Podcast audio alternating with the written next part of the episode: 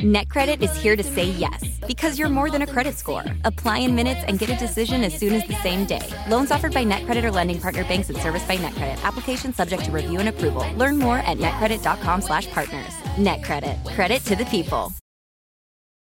Capella University is rethinking higher education. With their game-changing FlexPath format, you can earn your degree on your schedule, so you can fit education seamlessly into your life. Imagine your future differently at capella.edu. Welcome to The Megyn Kelly Show, your home for open, honest, and provocative conversations.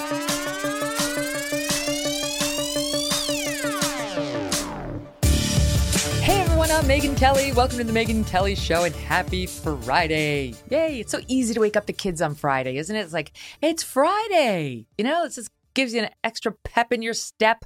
You know, you're going to have some good time with your family, your friends, to yourself. You can do TV marathon, whatever it is that floats your boat. But first, let's get updated on the news the good, the bad, the ugly, the fun.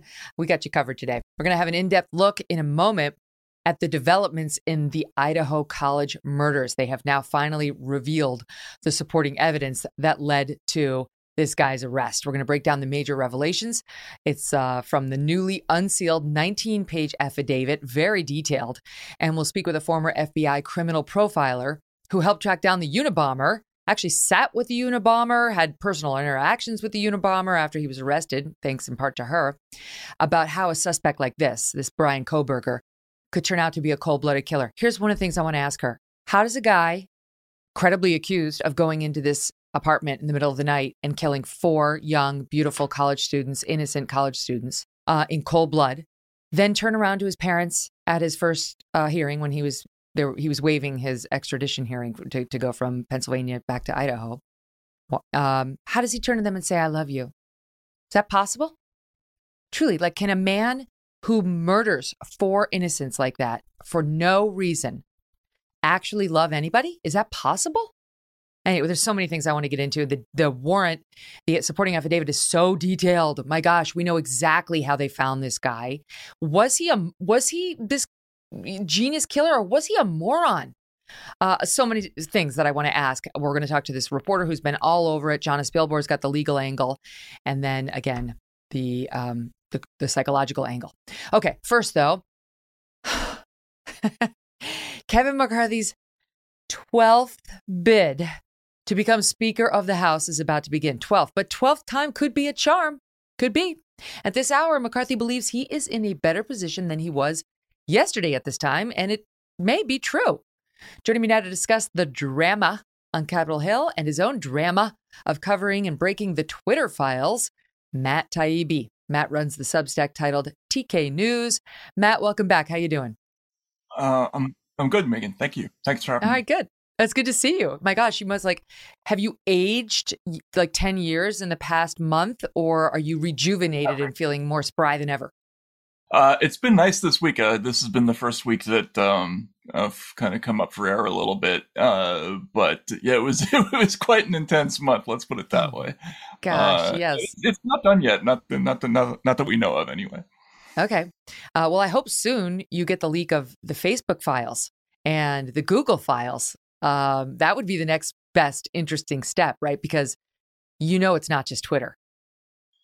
Yeah, oh, we actually concretely know it's not just Twitter because we've seen you know the the emails back and forth about how what they called industry meetings with other companies um, and the FBI and the DHS, and we know what what those companies were. Um, one of them is Facebook that was attending um, th- those meetings and getting direction about what kinds of content they should be on the lookout for and things they might want to moderate and that sort of thing. So yeah, mm-hmm. there, there's just definitely it doesn't stop with Twitter. Let's put it that way. Yeah, and it's it's everything. I'm sure it's not just quote disinformation like the Hunter Biden laptop thing, which we know the FBI was sounding the alarm on falsely, uh, but it's COVID suppression. I mean, that's one of the the main areas of suppression by these social media giants, stifling our conversation in robust terms. Forget what you had to say, what I had to say, what Dr. Martin Kulldorff had to say.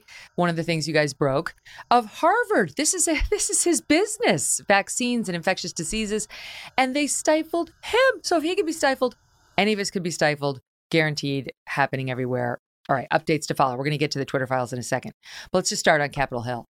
I mean, it's really kind of like I don't know. I, I'm not. I'm not really a political person at heart. I know some people think I am because I covered politics and I did all these debates, and that's fine. I think it's good to have some arm's length between you and this thing. You know, I think it's better not to be personally invested. I think you can kind of do a better job.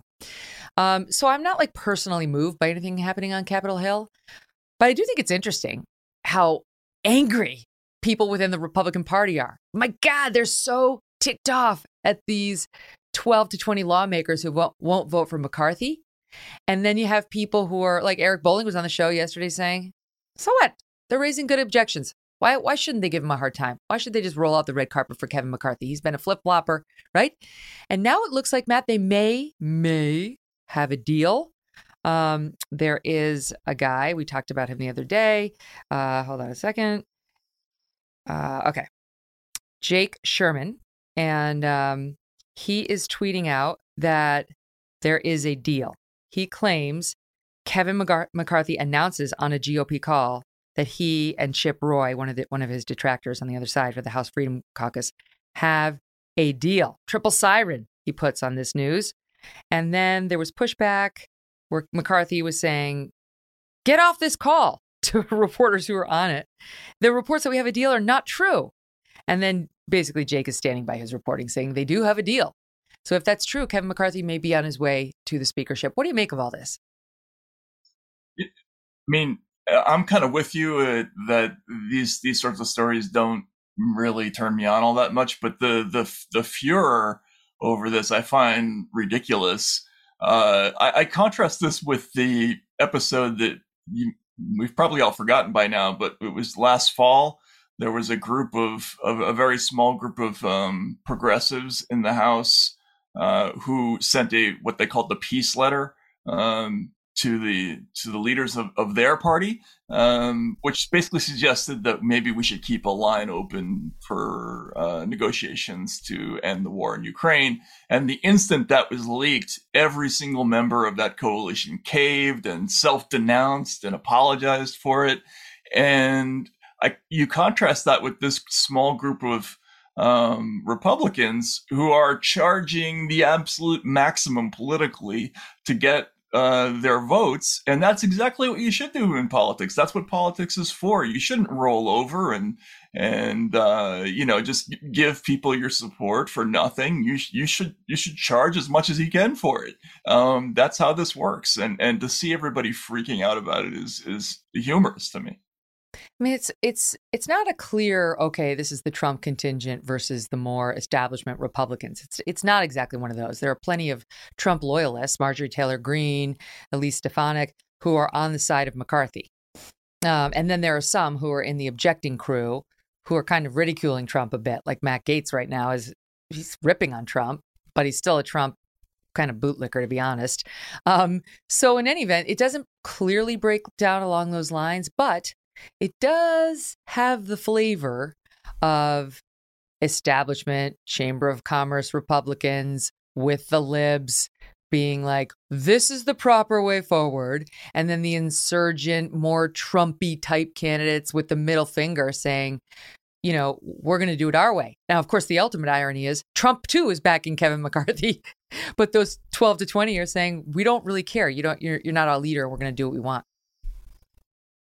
This this is a phenomenon that I've been fascinated by. You know, I, I, covered a lot of presidential campaigns, and there's a mindset that I think that infects politicians when they've been in Washington too long, where they think that um, you know because they're next in line, that you know when a spot opens up, either it's a committee chair uh, spot or whether it's time to run for president or time to be the House person who goes and runs for senator in your state. They think that when you know because you've you've served your time in line that you know you get the the job. Well, it doesn't work that way. You actually have to be popular in politics. You have to have backing, and mm-hmm. they always bypass that part of it. They think that um, they somehow don't have to be answerable to to voters and we've seen this repeatedly since especially since 2016 where the i, I think a lot of the discuss towards both Trump and Bernie Sanders was revulsion by the political establishment that these people hadn't paid their dues yet, that they were getting votes without having gone up through the system. And that's not how it works. You know, voters choose who they choose, and, you know, you got to deal with it. Mm-hmm. Um, the mainstream media wants to make it all about Trump. Trump came out and said, "Vote for McCarthy." Right? McCarthy went down there and kind of put his arm around Trump not long after January 6th. First, he condemned Trump for January 6th. Then he went down to Mar-a-Lago, put his arm around him, you know, sort of helped say he's okay to associate with, notwithstanding Jan 6th. And Trump came out and said, vote for McCarthy, right? Which now he didn't like go full Trump, right? He he's got other tools in his arsenal if he really wants to shame you into voting for Kevin, and he did not unleash those. But still, to pick up any paper or watch any cable news show right now would make you think Trump is a failure. Trump has no more power. Trump is weak. Trump can't do anything. And again, it's like you can see the saliva coming out of their mouths. You know, I think savvy political watchers by this point would be like, all right, you know what? Calm down, calm down. As Hemmer used to say to me, he used to annoy me sim the mur. sim the mur. The narrative about Trump being dead started um oh they've done it a million times but you know the most recent incarnation of it began even before the the ending of um, you know look within an hour of the the results starting to become clear on election night last year. Uh, you know that this this was a massive uh, final repudiation of Donald Trump. Trump is dead. I had somebody ask me on some show, "Is is Trump dead?" I'm like, "Of course he's not dead." I mean, if if you lived through the the whole Trump era, I remember pronouncing him, making the mistake of writing in print that Trump was mm. dead after the Access Hollywood episode. And you know, I, am never going to make that mistake again. Um, the, the, this this guy has a thousand lives politically, and and you know, it's wish. It's you know, this is the whole a dream is a wish that your heart makes thing. People want him to be dead, and that's not the same as him being dead. Right. And it's mostly Republicans at this point, right? Because the truth is, the left wing would love to see Trump live on, get the nomination, and in their estimation, likely lose to candidate Biden, you know, re- for a reelection. And it, but it's the Republicans. I've talked to so many Republicans over the Christmas break. I talked to so many well-known Republicans, big money donors, who are all basically saying, if this is how it has to play out, then this is how it has to play out. Like if Trump, the guy we elevated, the guy we elected, the guy we made president, insists on being a spoiler, a third party candidate, running again, taking down DeSantis with tweets and nas- whatever, then, you know, this is our bed. We're going to have to lie in it.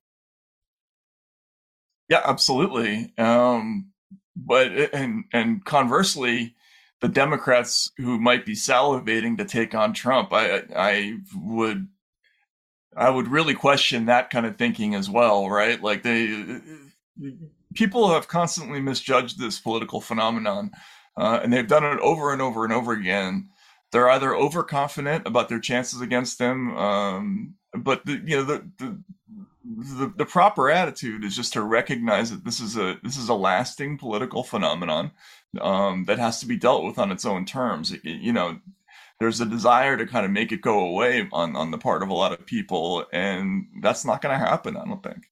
But really, if Trump came back after January sixth, and he did, because the majority of the Republican Party continued to support him after January 6th and continue and actually bought the story that the election was stolen, bought it, and continues to buy it a majority. Then he's not politically killable. you know, like if Jan 6th didn't do it, it's not going to get done. And now we're actually just getting so first of all, the January 6th committee is now gone away, right? Because the Democrats lost the House. And we're getting more and more sort of evidence on the other side. For example, the former Capitol Police Chief um, now has a book, a new book out called Courage Under Fire. He was the chief during the riot. And um, it's got a lengthy minute by minute recounting of the chaos on Jan 6th. And he spreads the blame around for this attack, but really he takes aim at federal intelligence officials who failed to raise alarms before the riot and a military bureaucracy, he said, waited too long to respond. So he says uh, the FBI, Homeland Security, Department of Defense all had intel that should have had them seeing red but they instead failed to warn us at the Capitol Police, he says. There were people clearly calling for storming the Capitol, but DHS didn't put out a bulletin. DHS didn't even put out a warning. Says the Pentagon was more concerned about optics than quickly deploying the National Guard during the attack. Um, and really says like they hamstrung the Capitol Police from keeping the building safe. And yet, accurately, Matt points out that portion, there was a group on the January 6th committee devoted to looking into the law enforcement response, the intel response.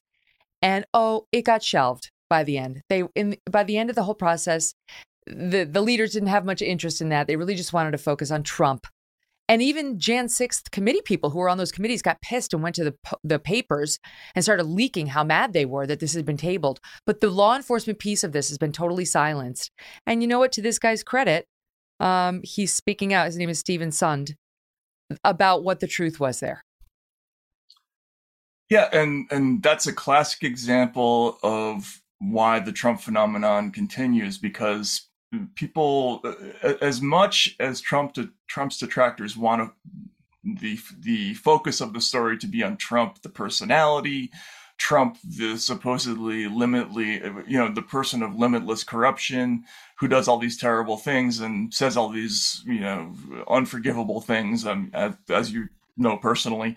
Um, but uh, the real root of his per, of his popularity is the kind of snowballing mistrust that the public has in sort of once popular institutions like the media, like law enforcement, like Congress, like the presidency, even. And what Trump does very, very cannily and, and um, you know, very instinctually, is the he channels public mistrust about all sorts of institutions um, into support for him. He says, "Look, they they're lying to you about all these these things. They're also lying about me. Um, I'm on your side. They're not. They're not on your side. And look, in, until these institutions address their own mistrust problem, they're not going to solve the Trump problem because those two mm. things are connected, and the, and people in Washington have not put those two things together." Mm, that's very interesting and there's no desire. I mean, I of course people like DeSantis, I think, would like to see the FBI taken down to the studs. However, uh, he's got a long way to go before he's in a position to make that happen. And on the other side, I mean, you've just been through, you know, weeks of this. There's just denialism. There's just there's denialism that there's a problem, and in fact, to the extent there is an issue, they think it's a plus they like to see the FBI and DHS and the Pentagon and the CIA acting in concert with the Democratic Party's goals, their definitions of misinformation, disinformation, who should be a criminal target, like James O'Keefe, for trying to look into whether he should publish Ashley Biden's diary, right? Like going after raiding a journalist's home because he considered publishing the president's daughter's diary that somebody took from her that she left behind in some drug rehab place. I mean, they like it they're pro all of it, Matt. So you're right.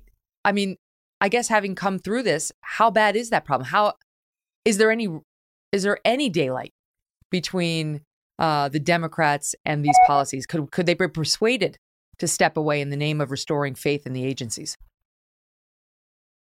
You know, I, I don't think so. I, I remember, and I've told this story before, but I remember the first times that I covered Trump. Um, and being on the riser in the press section. And Trump, this was early in his campaign, he would he would do things like, "Oh, look at those bloodsuckers! You know, they hate you. They're lying to you. Like, you know, they they they pretend they're not not interested in my campaign, but look at how far they've come for this event." And people would look at us and boo and hiss, and then you know, within a couple of weeks, they were throwing stuff at us, and then it got more intense after that. And I I realized right away what the deal was. Like the tr- Trump was identifying the news media as um, uh, elitist, out of touch, urban um, liberals for the most part, but more. Uh, I think the, the the elitist tag was more important than the liberal tag, and he was succeeding in doing it primarily because it's true. I mean, you know, the, the people who are in the national news media, I really want to differentiate between that the national and, and the local reporters who actually have beats and go to courthouses and do stuff like that.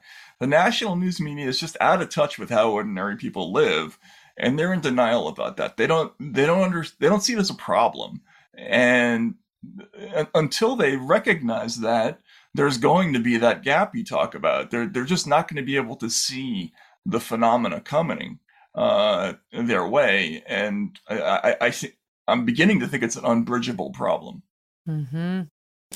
I mean, certainly with the Democrats in power, it's not going to change. Uh, that's that's just the truth. And we know we've had so many former FBI, CIA officials come out and lament what those agencies have become and how important those agencies are. You know, I mean, later we're going to talk about this Idaho quadruple murder and how the FBI played this critical role in arresting this suspect. We need the FBI. The FBI does a lot of really good and important things.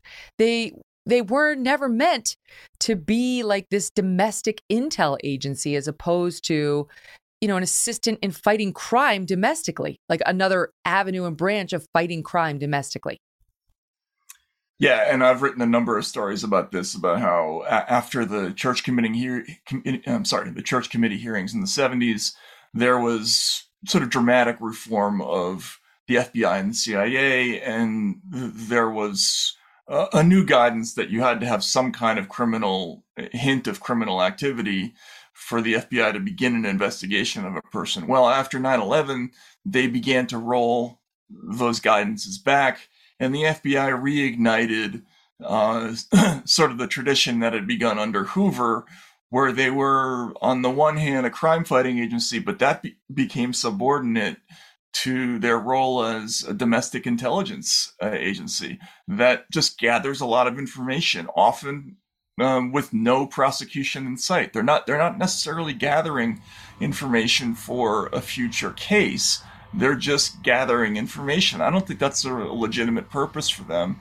and I don't think the public likes it either. I think they would they would prefer to see the, the FBI doing things like, you know, arresting that Idaho suspect or chasing mm-hmm. uh, child pornographers and doing all these other important things that they need to be doing.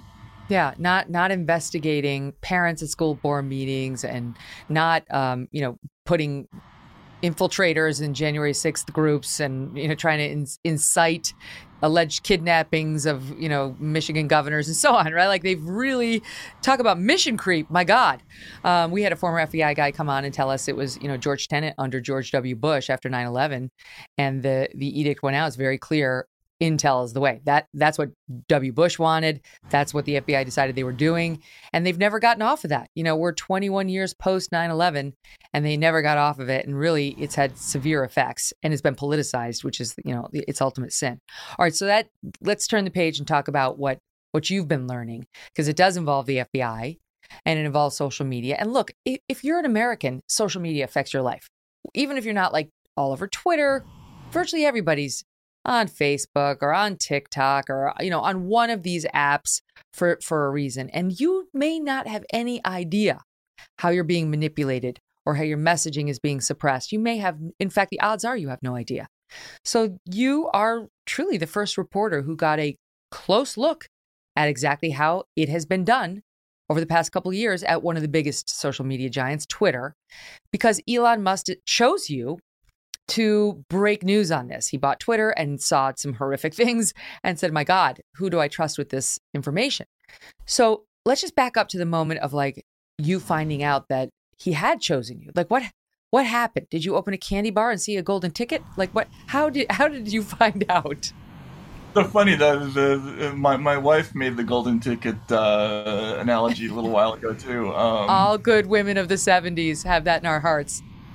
yeah, the it's a it's a good analogy. Uh, look, I um yeah, obviously I was excited. Uh, it's been I, have been just like any other American, I think, in the last seven years, who's had this creeping suspicion that my perception of reality wasn't quite matching what I was reading in the news. And I work in the news, right? So that this was very upsetting to me. That I I had this feeling dating back to 2016. I think really the first indication for me was the Russia story, where I felt like uh, what I'm seeing is not lining up with what everybody else in the business is reporting.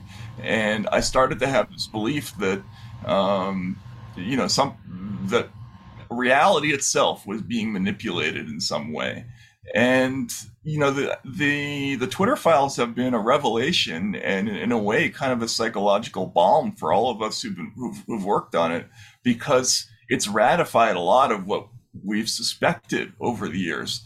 There's two major things that we've learned from the Twitter files so far that we can say with absolute certainty. One is that shadow banning exists. You know, what the, the thing that people denied for years and years and years. Um, well, that's absolutely true. You know, in Twitter, they call it visibility filtering, and they have almost total control over how much one account can be seen versus another. They can dial a person all the way down to unsearchable, and they can amplify the account to being the most watched thing on Twitter. Uh, and they have a hundred gradations in between. Um, the other big thing is they have an extraordinarily sophisticated uh, system in place with both state and federal uh, government agencies in which they receive mountains of requests for moderation on a daily basis. And they're Wait, coming let me from pause you there. Let me pause you there because I, d- I definitely want to get to all that. On the shadow banning, you guys found a couple of specific examples. I'm trying to think like maybe Charlie Kirk was one, Dan Bongino was definitely one. Um, was it just those two? Like, or like who Oh, else no. has been shadow banned? And are we to believe it goes beyond them? Oh, it goes beyond them for sure. I mean, I, I think they had Jay Bhattacharya, the Stanford doctor, in there. Right. They had uh, libs of TikTok. Now, one of the one of the problems was we were looking at um, we, we were looking at a very select group of cases that like Twitter has this thing they call SIP-PES, and this is like their Supreme Court of uh, censorship when they have very difficult cases. These get escalated. So we were looking at those to begin with. But everybody has what what they call a pv2 page which is this viewer. And um on everybody's page you might find a little notation that says something like trends blacklist uh, on it um, or do not amplify uh, and and that's you know the, unmistakably true we've we found we found that in countless cases Do you have any idea the scope of that in terms of the number? Could it have been, you know, hundreds of thousands of people who had that? Thousands, uh, you know, dozens? What What's the scope? we haven't done a quantitative analysis yet uh, uh, of it because we don't we don't have the, the full set of everything in front of us but anecdotally um, i would say that it's an enormous number it, I, I, I think hundreds of thousands would probably be a very conservative number because what they're doing in many cases is they're um, a lot of these accounts are are being classified in a certain way thanks to automated procedures. So if you happen to fall into a bucket that's a, that's been classified do not trend, um, you know you might be one of a thousand people that that gets that uh, designation. Um, I've seen personally that the the government will send in requests, uh, you know, with, with a list of accounts that are suspect on for for one reason or another, and I'll look them up, and they're all suspended. So.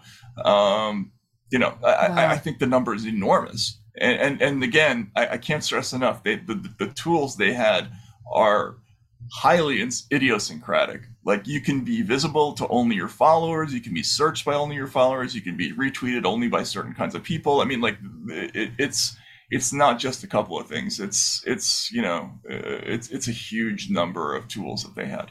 I, I'm like I've said this before, but I have to tell you, like I always wondered whether I was on some sort of a list because I had like 2.5 million Twitter followers, and then there was a good I don't know year and a half where I literally like added not one, and it made no sense to me because may, okay, fine for part of that I was off the air, I was more silent, maybe that's, but still you'd be adding a few here and there, and and uh, then I launched my show, and that would definitely be an event where you'd amass more. Nope. But you know, you never know. You're like, okay, maybe I've just reached my saturation point on Twitter. That's fine too. I, who cares? What, whatever. But I've always wondered because as soon as Elon took over, boom, and I've added almost another hundred thousand, right? Since he just in the past few months. So that's anecdotal, could mean absolutely nothing, right? But there, I'm sure I've read, I've seen on Twitter, there are a lot of people just like me. They're all on the right or perceived as on the right who have had the same quote problem. Yeah, I mean, there, there's some people on the other side too, for sure. I mean, there's Julian Assange. There's, uh. you know, uh, the World Socialist website, believe it or not, had some issues. Um, but yeah, absolutely, there are a lot of people who who had that problem. There are a lot of people who've had the same experience that you had. I had that experience where my follower count was basically frozen on a number for a year and right. a half. Right. I couldn't why. Like, I mean, maybe I'm unpopular. That's fine. Uh, you know, if, if that's the case, but it's it seemed unnatural for sure. Yes, but most of us are too too humble. Most of us are too humble to blame anyone other than ourselves, right? It's like, oh, I guess people aren't interested. Fine, okay, but now, like with it shifting so rapidly once Elon took over, you're like, okay, this is as my daughter would say, sussy baka. Okay, so that brings us to point two, which is the coordination with the law enforcement, with the with the intel agencies, which is far more problematic. I mean, frankly, it's like okay, your ego gets dinged up when they shadow ban you and they don't disclose it and they say they don't do it. So those are problems. But coordination with the government on suppressing First Amendment speech is something very, very different. Um, and Matt knows all about that. He's neck deep in it. We're going to talk to him about that after this very quick break. Stand by, Matt Taibbi. We continue with him in just a couple of minutes.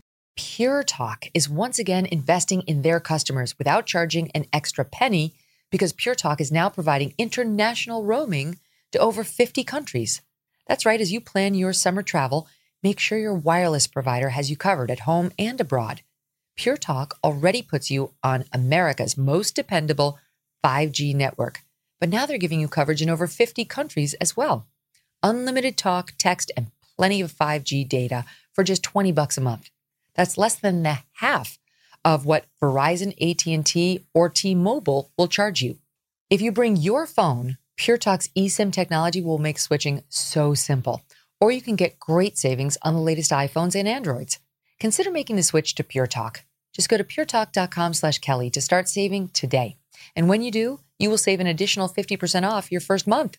Again, visit puretalk.com slash Kelly to start saving on wireless at home and abroad.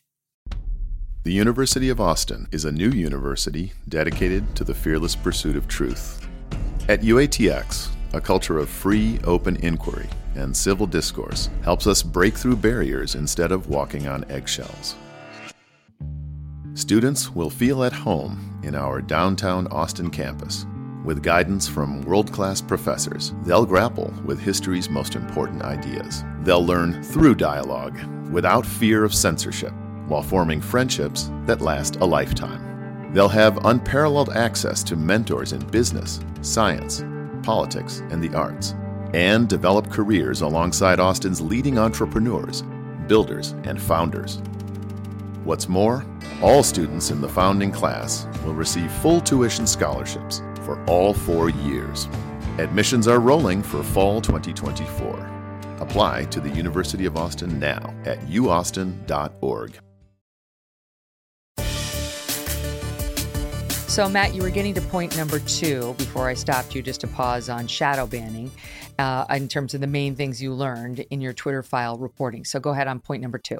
Yeah, so very early in the process when we were looking at um, the the period before the election in 2020, we started to see Slack uh, communications between uh, Twitter employees, and they would say things like DHS flags this or the FBI flags that, um, and then there would be a list of accounts, and uh, you know we raised eyebrows. We're like, we, you know, obviously we had heard rumors that that might be the case, but we didn't know for sure what that meant. Um, and then we started digging, and before long, we ended up finding that there's uh, an, inc- an incredibly elaborate, formalized system um, by which uh, not just Facebook, but uh, not just Twitter, but but a whole series of tech companies um, is in contact with the federal government. Uh, actually, both the FBI and DHS and they're receiving requests for moderation in bulk from those agencies. Uh, in Twitter's case, the setup basically is that requests that come up through the states go through DHS uh, through a system called HISN. And in the the FBI will pass on requests that come from the federal government, and that can be anything from HHS to Treasury to uh, what they call other government agencies, which I think is the CIA. Uh, the CIA is definitely listening in to meetings with these companies. We've seen evidence of that. So um, it's it's incredible. Like I, I I was really blown away by the breadth of this program. I, I, I thought it might be more much more informal than it is. It's not. It's it's quite formal. All right. So what's the response to you know? There's no question that, for example, Russia did interfere with the 2016 election, not in the way the Democrats allege, but they definitely had bots purveying disinformation, misinformation online. They'd come up with fake news stories, which then the bots would circulate so it would get in front of certain viewers. And all they really wanted to do was sow discord. They they put out pro BLM stuff and anti BLM stuff, and then watch us fight. I mean, that's that was their mo. And so the FBI had. I, I think we might we might need to recalibrate how much of that turned out to be true. It it might be a much smaller program than we, we've been told. But anyway, go. Okay. So, but they did it. And the FBI was tasked with looking at that and figuring out how are they doing that? What's real? What's not real? What do we correct? So the, this is all along the lines of their defense. You know, we, we have a real role in preventing the actual bad guys from messing with our internal dialogue as Americans. And we're living up to that role, right? That's their defense. Like, what, why wouldn't we meet with Facebook and Twitter so we could prevent what happened in 16 from ever happening again? Well, the I, I give a couple of answers to that, but the the, the first one is that internally um, we have uh, an enormous quantity of evidence of communications between Twitter uh, personnel who've been passed along lists uh, where the government asserts that this or that account is a, a Russia linked account or, an Iran linked account or a Chinese linked account, and they're saying we're just not seeing it. You know, like over and over again. Um, there's a very significant email that that I found where the State Department had passed on a series of accounts that it it asserted were controlled by the GRU. And there's a Twitter executive who, incidentally, is a former CIA uh, person himself, um, and he's writing an email and saying, "Look, I know this account. My um, attitude uh, in the past has always been to wait for more evidence on that." But he says our window on that is closing. Our government partners, he uses that term, our government partners have become more aggressive. And so essentially what, what he's saying is if they say it's um, Russia linked, we have to agree that it's Russia linked, even if we're not seeing the evidence. Uh, and just quickly, Twitter had a formal internal guidance where they said publicly, we are going to assert that we only remove content at our sole discretion. Privately, we will remove, we will remove any content that the United States Intelligence Agency identifies as a foreign state actor committing cyber operations. Wow. So that is in writing. Uh, and w- so we now know that for a fact that they do that.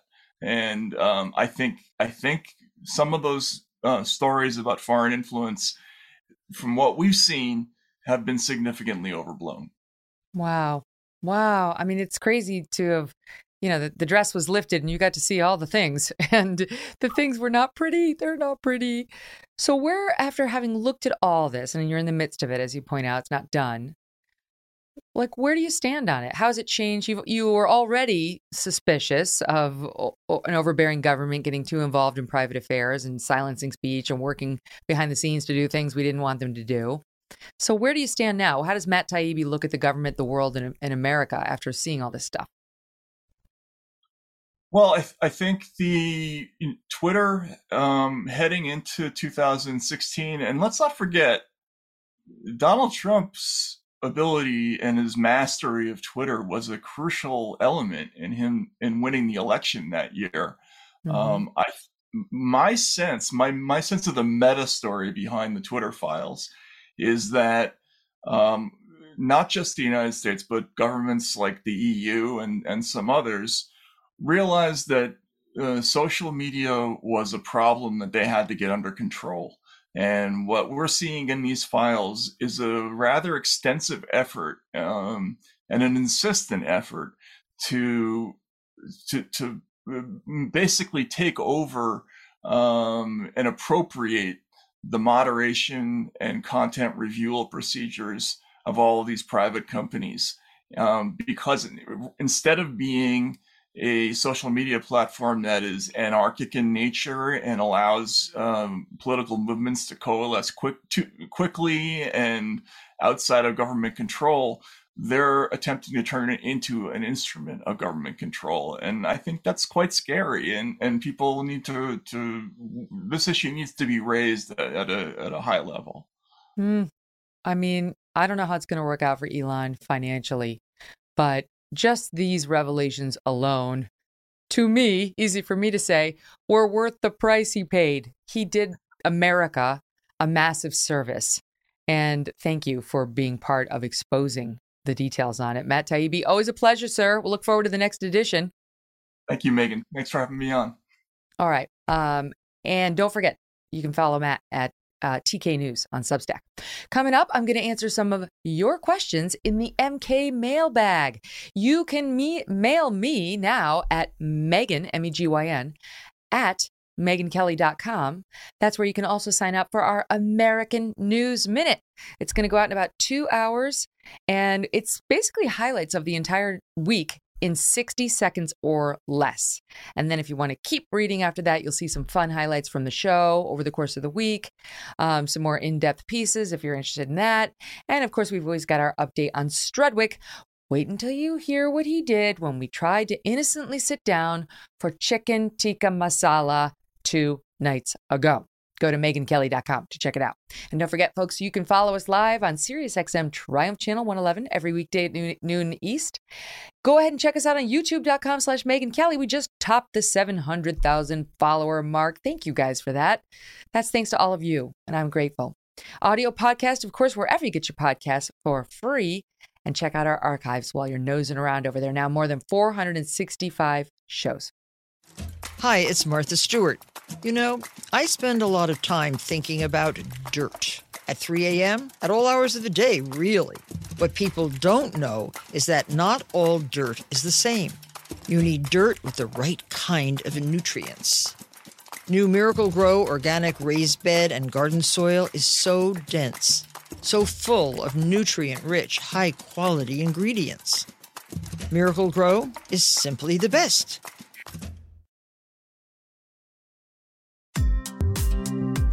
It's time for the first MK mailbag of 2023, where I answer your questions or just read your emails that you have sent to me at Megyn, M E G Y N, at megynkelly.com. Love this. And I love, love, love getting your mail.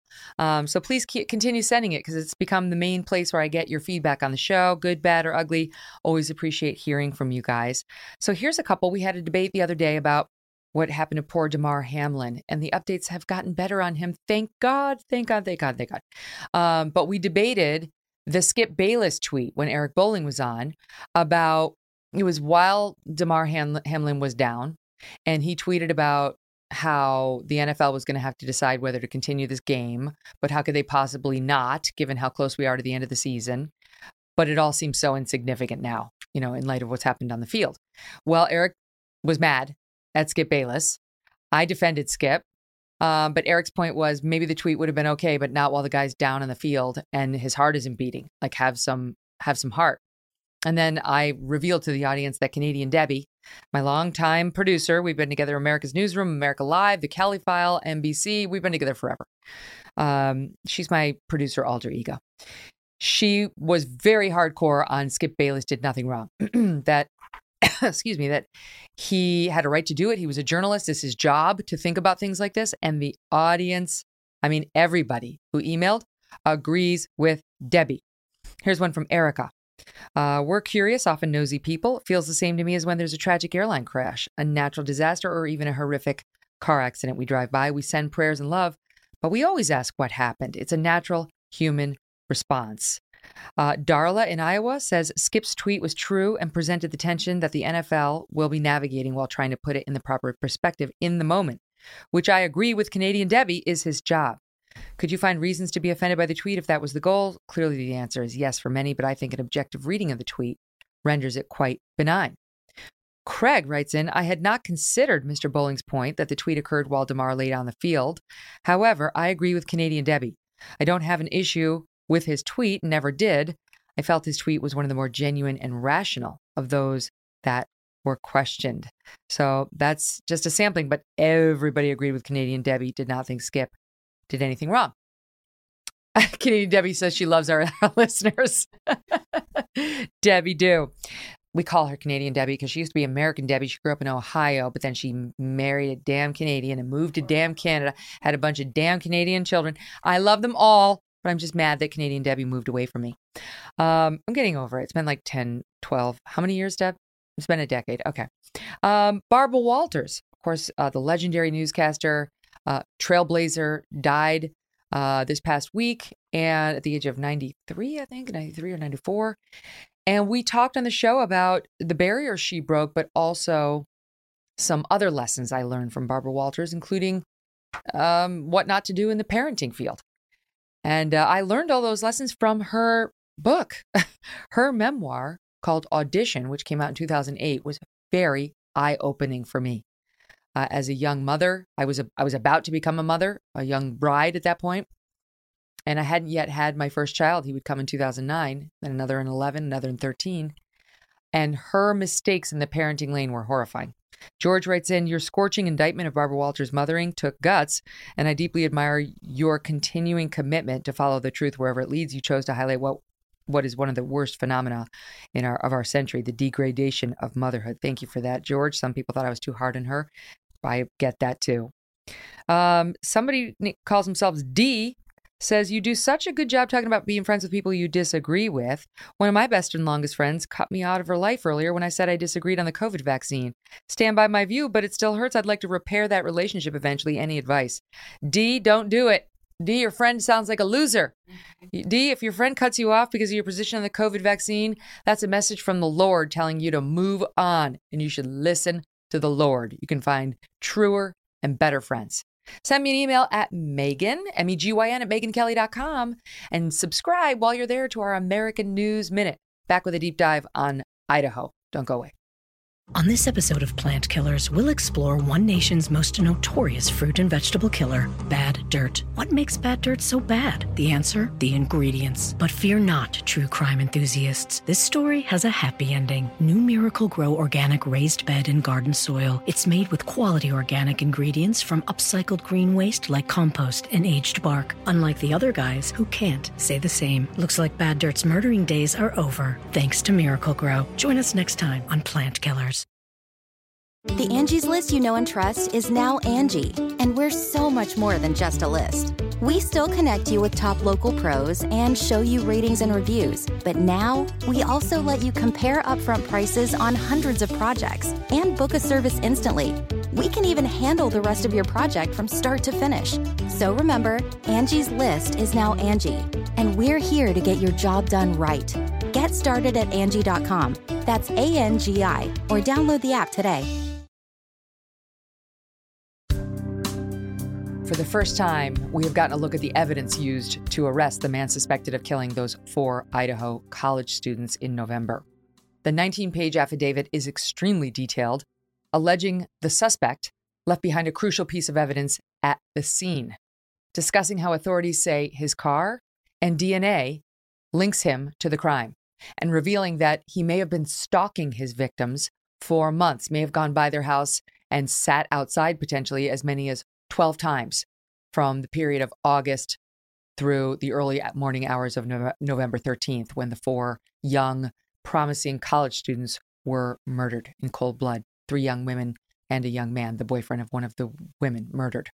Shockingly, we also have learned that one of the surviving roommates apparently saw the killer while he was in her house on the night of the attack. Of the attack, don't forget there were two people who shared this house who were not murdered, who were said to be in the home on the night in question, one of whom laid eyes on the killer, raising questions about why she and the others did not call, the other did not call 911 until almost eight hours after the victims were stabbed to death.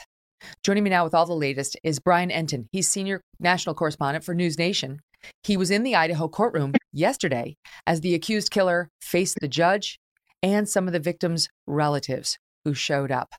And with us shortly, uh, Jonna Spilbor will join us, criminal defense attorney, founding attorney of Jonna Spilbor Law. Later, we'll go into the mind of this killer with a specialist.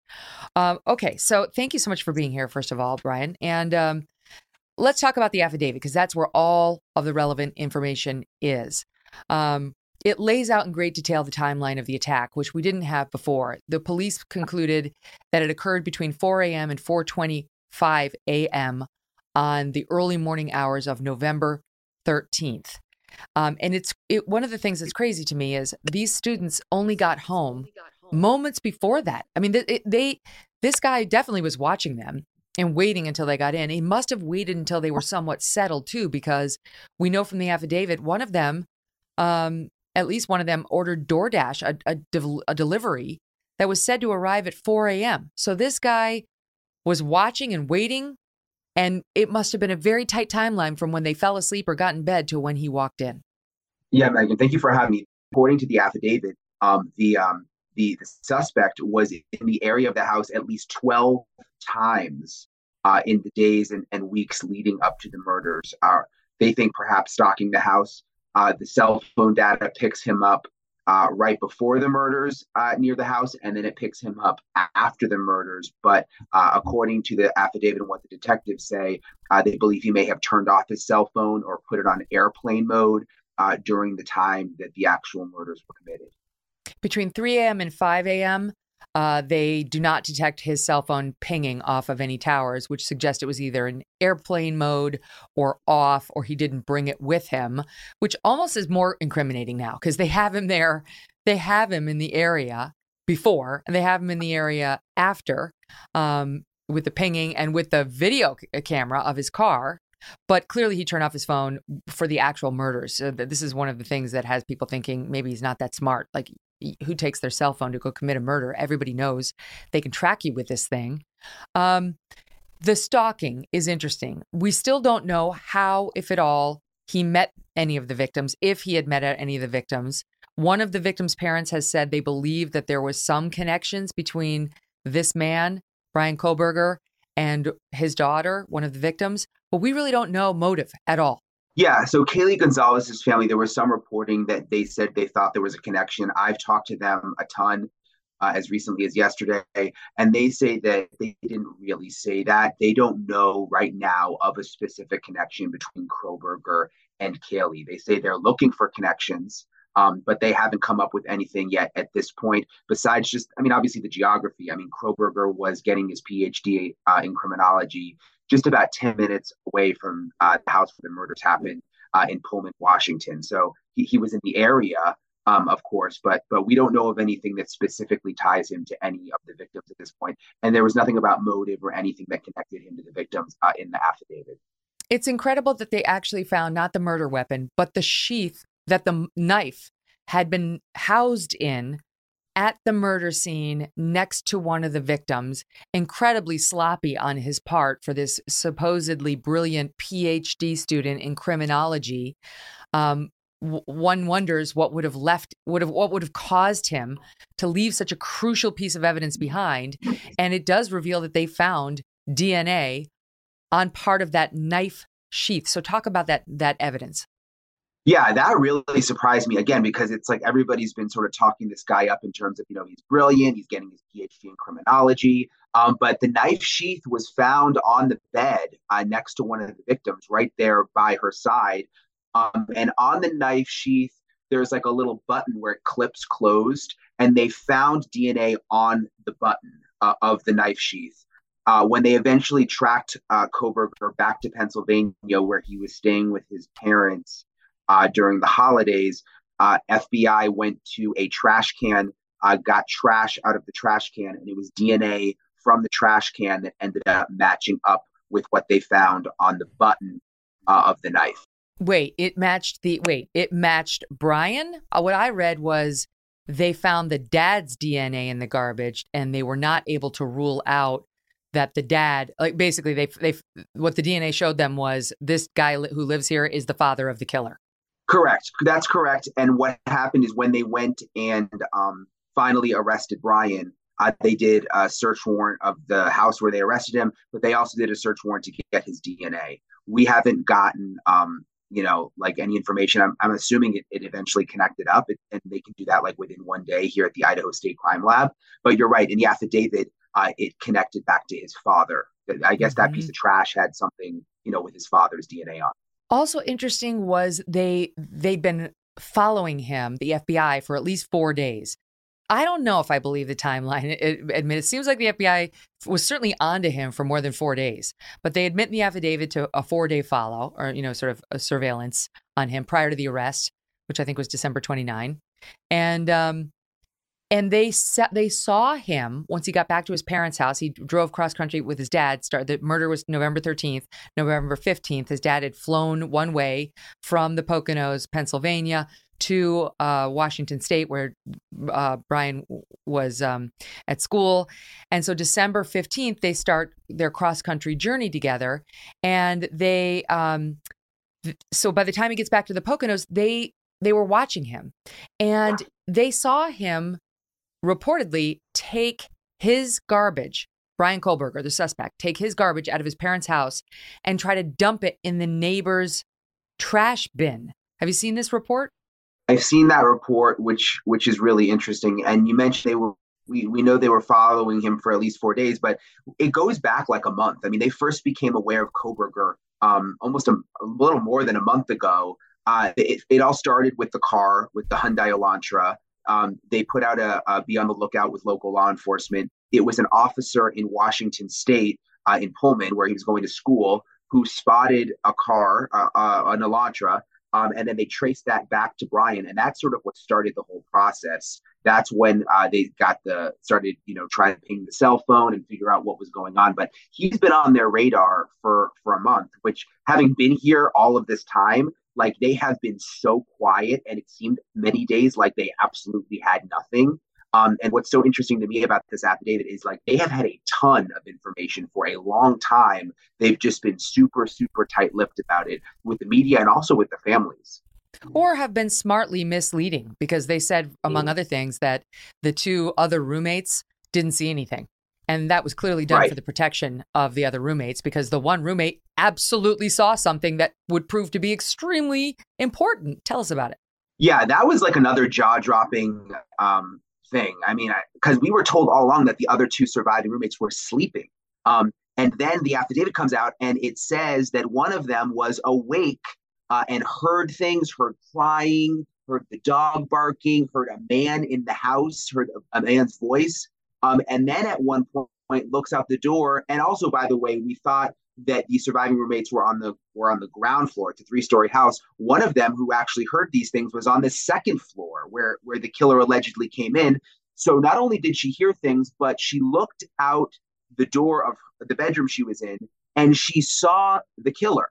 She says she saw him walk by, that he had a mask on and that he had bushy eyebrows. And she saw him go in the direction of the back sliding glass door. All of that, nobody knew that uh, on the outside until yesterday. And the bushy eyebrows thing is interesting because I mentioned how um, it was that officer initially in Washington who saw an Elantra and notified the police here in Moscow. Um, they, they actually made the bushy eyebrow connection early on, which is which is what started to get the ball rolling, where they started looking into uh, Kohberger.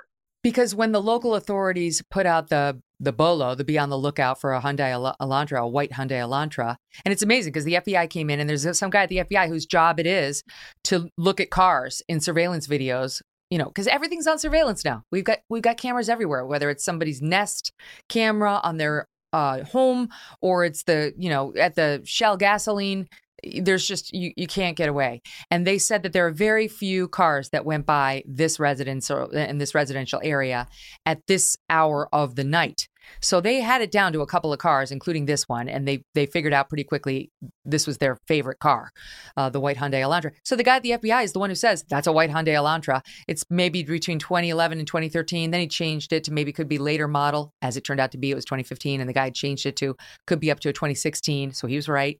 And they put on the bolo on it, and then the Washington State employee says, hmm, "I'm going to take a look over here. We're only ten miles away. Let's see if Yeah. we have a white Hyundai Elantra."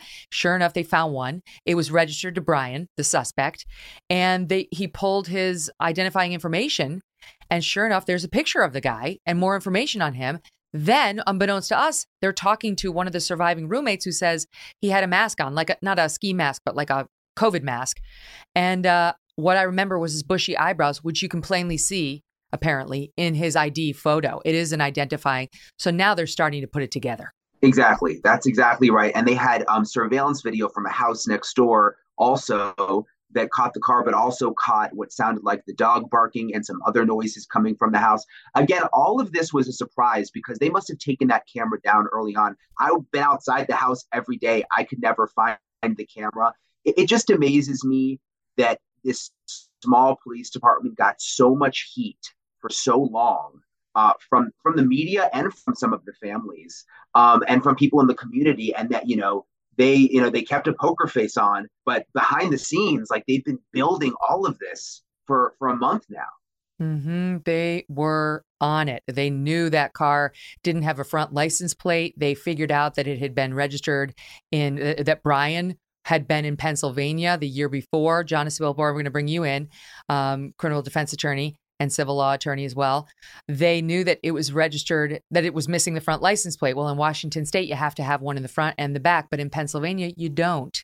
And uh, they started to put it together one, you know, bit by bit that this could potentially be their guy. But now that leads me to what happened. Okay, because it was. Hold on, I want. To, I actually put wrote this down.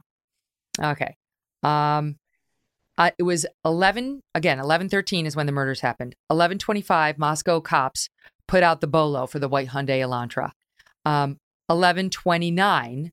Washington State University cops identify this guy, this suspect, Bryan Kohlberger, as having a white Hyundai Elantra. By this point, certainly the cops know the bushy eyebrow description and so on from the surviving roommate. Um, so by 1129, they have this guy's name from Washington State University as a driver of a white Hyundai Elantra, Elantra 10 miles away. They got the description of the bushy eyebrows. They got this guy's picture. That's 1129. So you tell me whether you believe the denials that by 1215, when he took the cross country car trip with his dad back to the Poconos, the law enforcement officials now are denying that the two traffic stops he was subjected to in Indiana were were pushed by the FBI. Everybody believes the FBI made those things happen. Get him on camera, get it check out his demeanor, see what we can find. They happened very close together for some reason in Indiana. But officially, law enforcement authorities are saying the FBI did not order those. Indiana State Police are saying they did not order the, these. They were organic. But there are reports from one one source quoting law enforcement officials, one from Fox, one from CNN, saying the FBI was behind both of them. What do you make of it?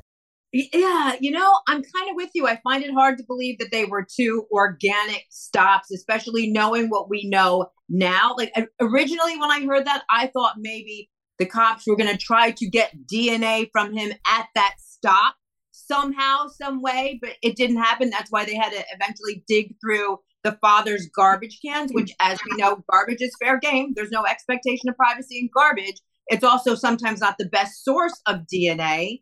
But then that didn't happen. They really just got to eyeball him, eyeball the dad, and then that was it. But uh, to think that they were um, just regular old traffic stops having nothing to do with anything, I also find that hard to believe. I know. I have to say I'm calling BS on it. I it just it doesn't ring true to me.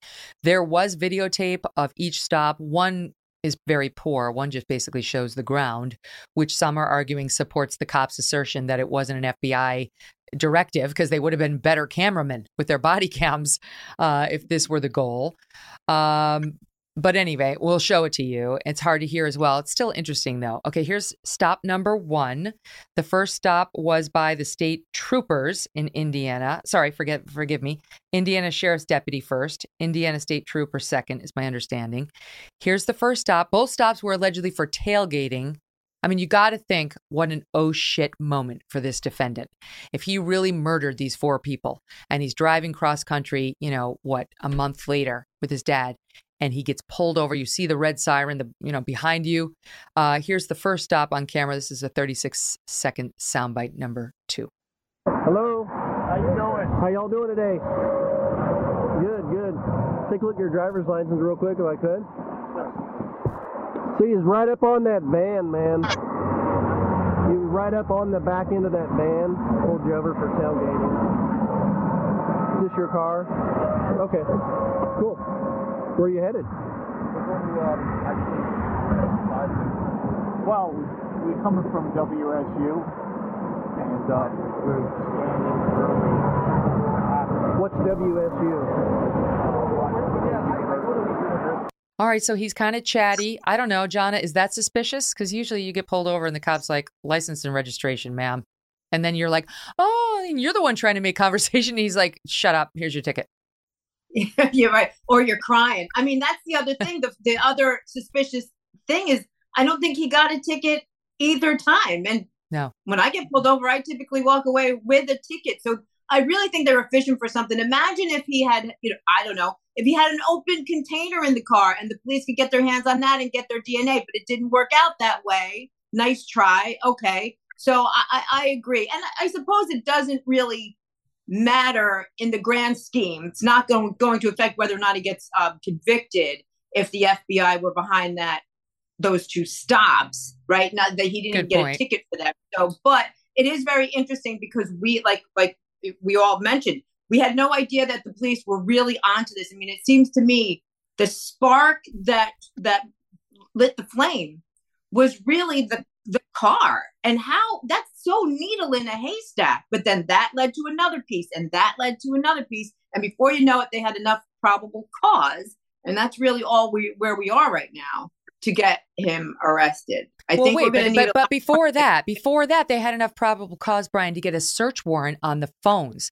You can't, they can't just go to AT and T and say, "Give me all of Megyn Kelly's records" or this guy Bryan's records. They they need probable cause to get AT and T to fork over your cell phone history and the search warrant. The the the affidavit in support of the arrest warrant they got says they did get a search warrant to go to AT and T and get this guy's cell phone records which were a treasure trove. Yeah, let me let me tell you why I I I think it is interesting that they pulled them over twice, but I think that it might not be um, uh, the FBI behind it. This has been an airtight case with no leaks. We've been digging every day for stuff, and we, we haven't come up with anything until the probable cause came up. Do you really think the FBI is going to involve this local sheriff's office and then the Indiana State Police separately and and open that up to like all these agencies now being involved i mean it, it just seems like they would want to keep it um, controlled. And then the other reason i think it, it might not be the fbi behind it is because both the sheriff's office and the uh, indiana state police both put out separate statements to the media explaining the traffic stops and saying that they were normal traffic stops. So that would mean that right now not only is the fbi lying but that both of those police agencies are also well lying. they do lie I, I they also know. said the other roommate know. didn't see anything that was clearly a lie now we know that yeah, was a lie they they lie for good reasons i mean i get it but you know it's just very coincidental that within like 10 minutes i don't know it's like very close together he, the guy gets stopped not for speeding but for tailgating have you ever gotten stopped for yeah. tailgating here's the here's the audio and and for the youtube videos uh, watchers the video of the second stop in indiana is short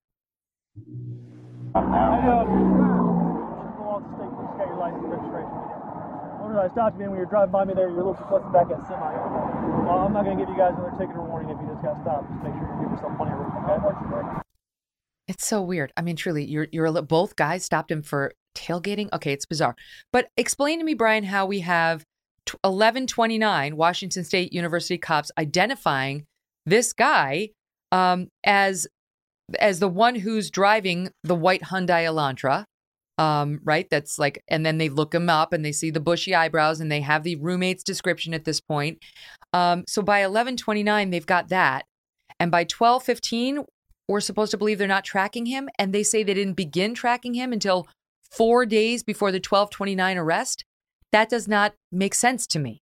Yeah, I think they clearly had an eye on him. They also, by the way, when they found out the name, immediately started looking into his past, found out about that he was uh, getting his PhD in criminology. They found that Reddit study. Have, study. Have you seen that Reddit study, Megyn? yes, where um, yep. where he put out these this questionnaire trying to find out how criminals feel in the moment and what what causes criminals to act the way they do. They found that very early on. I mean, so clearly they were keeping an eye on him at that point. You've got to imagine they had a sense that they had their guy at that point. Well, the other thing is, Jonna, so certainly they, they did start surveillance by their own admission when he got back to the Poconos with his dad. They say that that was a pre purchased plane ticket by the dad, that it had been planned. The, ki- the guy, Bryan, had been, um, is it Kohlberger? Is that how we're pronouncing his last name, Brian? Kohlberger? It's Kohberger, so no L, Kohberger. Kohberger. Okay. So Bryan Kohberger had been raised by his parents in Pennsylvania, and he had gone undergrad and for his master's degree uh, at DeSales University in Pennsylvania. So he was new to the Washington state region as of, I think, that summer, that summer of 2022 very shortly before he allegedly committed these murders. And his dad had, uh, according to the authorities, pre planned a trip out there to drive cross country home with him in his car. Um, the dad, a custodian, the mom, a substitute teacher. It's so sad. They have no money. They reportedly had to declare Chapter 7 bankruptcy twice. This poor family, they can't afford to really help this guy legally. Right now, he's a public defender. But anyway, so when he gets back to them, Jonna, He's staying at the dad's house, the mom and dad's house. And there are reports now that I'm, I'm pretty sure I got this from the affidavit that he they observed the suspect take the trash bags out of the parents' house one night and instead of putting them in their trash bins, put them in the neighbor's trash bins. It is from the affidavit. And the cops said they went and retrieved what? What Kelly, uh, Kelly McGuire? Am I, all right, it's from reporting. Um, they the cops went and retrieved the bags. So the interesting thing, Jonna, is that now the cops have those bags. If something was in them that was important enough for the suspect to try to get them out of his own dad's trash bins. And now the cops mm-hmm. have them. And not only that, but I'm sure they have a, sh- a search affidavit that they've executed on Bryan Kohberger's apartment back at WSU, right. inside his parents' house. Like there could be a treasure trove of evidence in all all three of those things. There very well could be. And and hopefully we will find that out in the coming weeks and months. But really the only thing we know for certain now is what's contained in the probable cause affidavit because that's all they needed. They they had just enough, and maybe a little bit more than enough to get the job done and get this man arrested so he can have his preliminary hearing and we can we can figure out what else there is in there because the other thing i mean I am fascinated by this case. First of all, my heart goes out to the families. This is a horrific case. But from a purely legal perspective, I'm fascinated by many things already. Not the least of which, if if part of the theory is this guy thought he was the smartest guy in the room and he wanted to commit the perfect murder, and that's just supposition at this point. I mean, you take the garbage and you put it in the neighbor's can like i can find better ways to get rid of evidence other than just going to the next driveway and putting trash in somebody else's bin especially if i don't know if he thought did he think he was being sur- surveilled at this point? Did he know he was being watched? Was he doing some of this on purpose?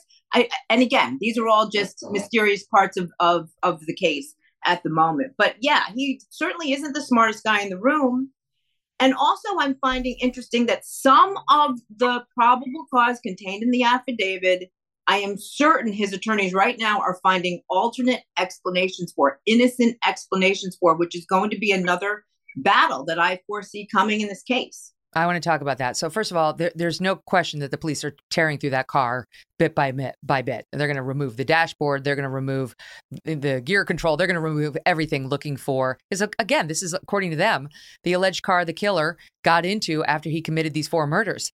Um, so there might be blood, there might be trace evidence, there could be great evidence that ties him to these murders. Same thing with his apartment. Did he leave any clothes behind? Is there any trace DNA in the washer dryer. Um, all that stuff's going to be poured over.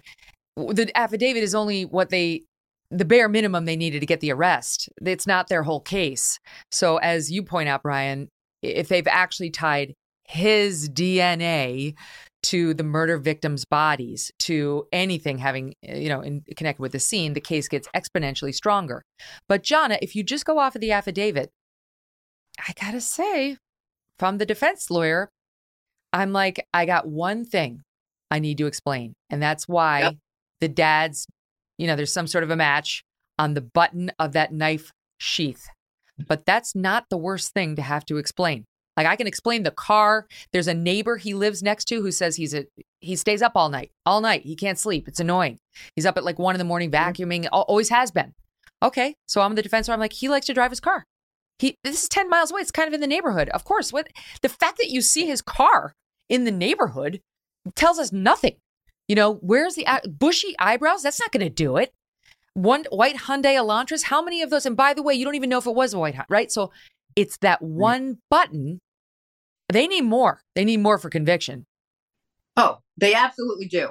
And that one, but you you honed in exactly on the piece that I honed in on. Like, how does his DNA get there? And one of the things that his attorneys will also explore is, well, wait a minute, this testing wasn't as if they took tissue from a victim's you know under their nails and then matched it directly to the tissue of Bryan. This was genealogy. This was DNA once removed. Maybe it's not as reliable as other DNA testing. And and if there's one speck there, I mean, here, you know how when they were describing the cell phone pings and it was almost more incriminating when there weren't any because there should mm-hmm. have been and that was mm-hmm. incriminating. It, this mm-hmm. is the mm-hmm. type of case where we are expecting a whole lot of DNA. So if if it comes to pass that the only DNA connection is a dot on a sheath of a knife, and I'm not even certain it's the sheath that was on the knife that was the murder weapon, Megyn. I mm. haven't read that yet. I know there was a sheath. Good Maybe point. it was a different knife. Um, if that's the only DNA connection, the prosecution will have problems. Now, again, we are in the baby stages of this. What if they um, swab the car, go through the car with a fine tooth comb as they should. I don't care how bad you try to bleach. I don't care how bad you try to clean. That type of murder scene is going to leave clues everywhere and you're not going to be able to clean it up enough. So I'm again another point that we're going to be hanging our, our, our hats on in the future. Mm. Legally in Iowa, um, there's they don't really recognize the insanity plea. Sorry, Idaho. They don't really recognize the insanity plea. They only want to determine if you can understand the charges against you. He admitted he does at his extradition hearing. Um, they seem to want to go for straight acquittal on this. That's what his uh, publicly uh, appointed defense counsel said that he believes he's going to be exonerated. Brian, can we just spend a minute on the roommate who came forward and the sort of she's taking i mean it's crazy to rip on this poor girl like what what this girl's been through too. But people are wondering why it took her so many hours. This is from the affidavit. Um short okay so she says she went to sleep on the second floor. She was awoken at 4 a.m what sounded like her roommate Kaylee playing with her dog in one of the upstairs bedrooms on the third floor. She was on the second again. The murders happened both on the second and the third. A short time later, this this gal, they refer to her as DM, we know her name is Dylan. A short time later, she heard who she thought was Kaylee say something to the effect of, There's someone here. A review of records obtained from a forensic download download um, of one of the victim's phones showed this could also have been uh, Xana Kernodle, as her cellular phone indicated she was likely awake and using the TikTok app at 4:12 a.m. It's crazy. Again, they think the murders happened between 4 and 4:25, and they're showing one of the victims on her TikTok app at 4:12 in the morning. Uh, Dylan said she she looked out the bedroom, uh, out of her bedroom, but didn't see anything when she heard the comment about someone being in the house. There's someone here.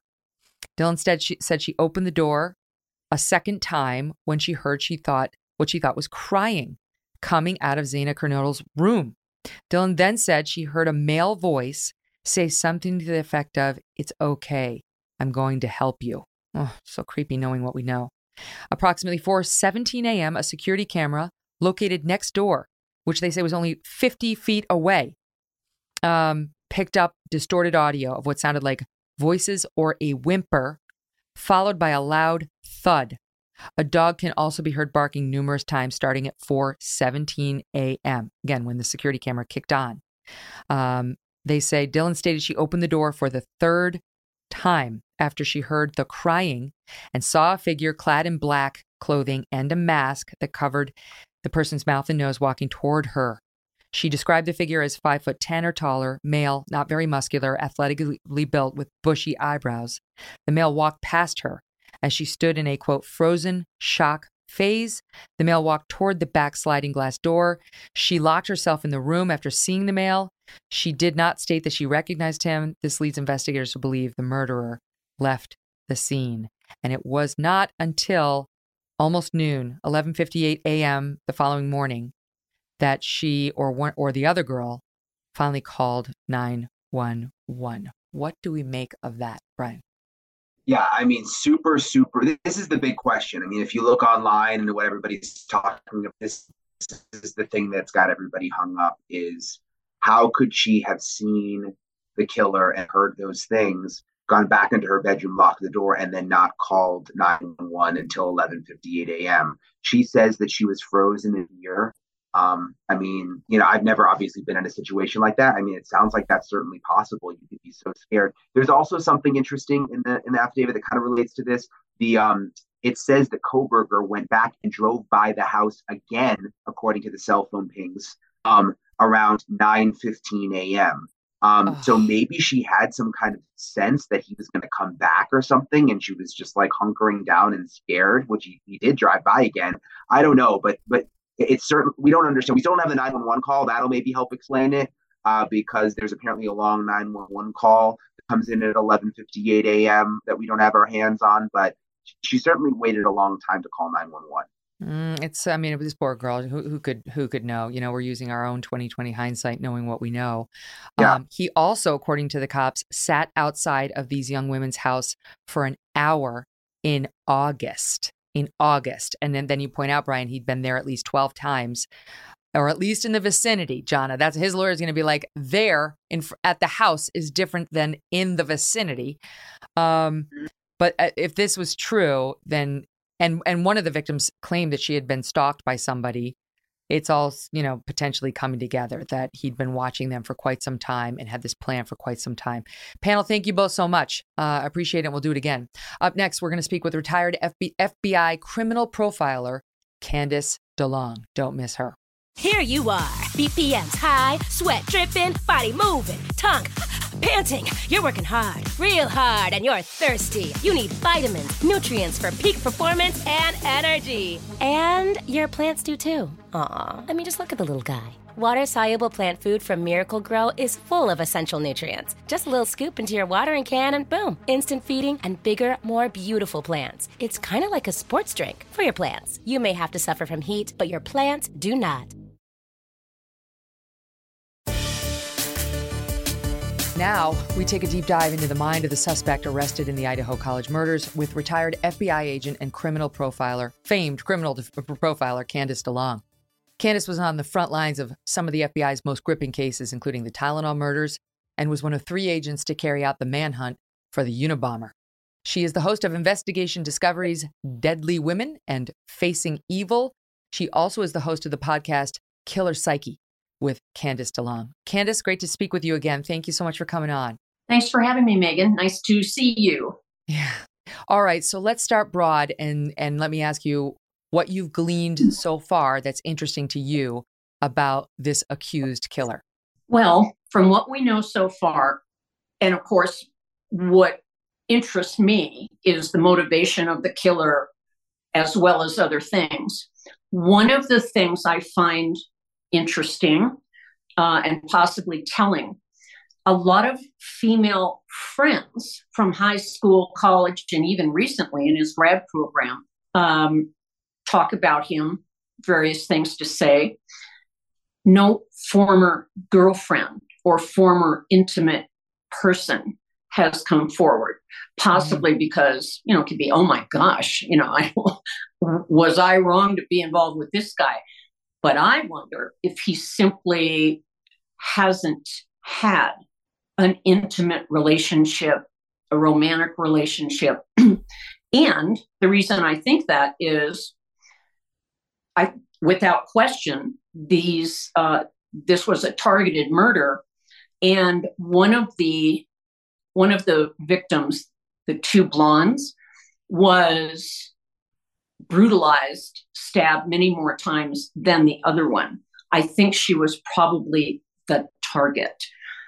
One of the things that I think of um, regarding motivation is was this motive there was no sexual assault but there was certainly a display of anger and rage and possibly revenge there are many murders, and it's happening more lately by men murdering women in this way. anger, multiple stab wounds. Or, uh, it's not. It's rarely a gunshot.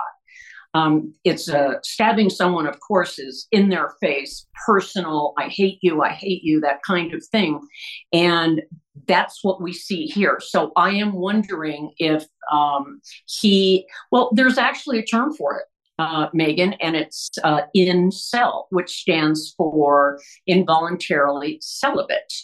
And there is a dark web uh, on the dark web there are message boards where these these guys talk about how much they hate women.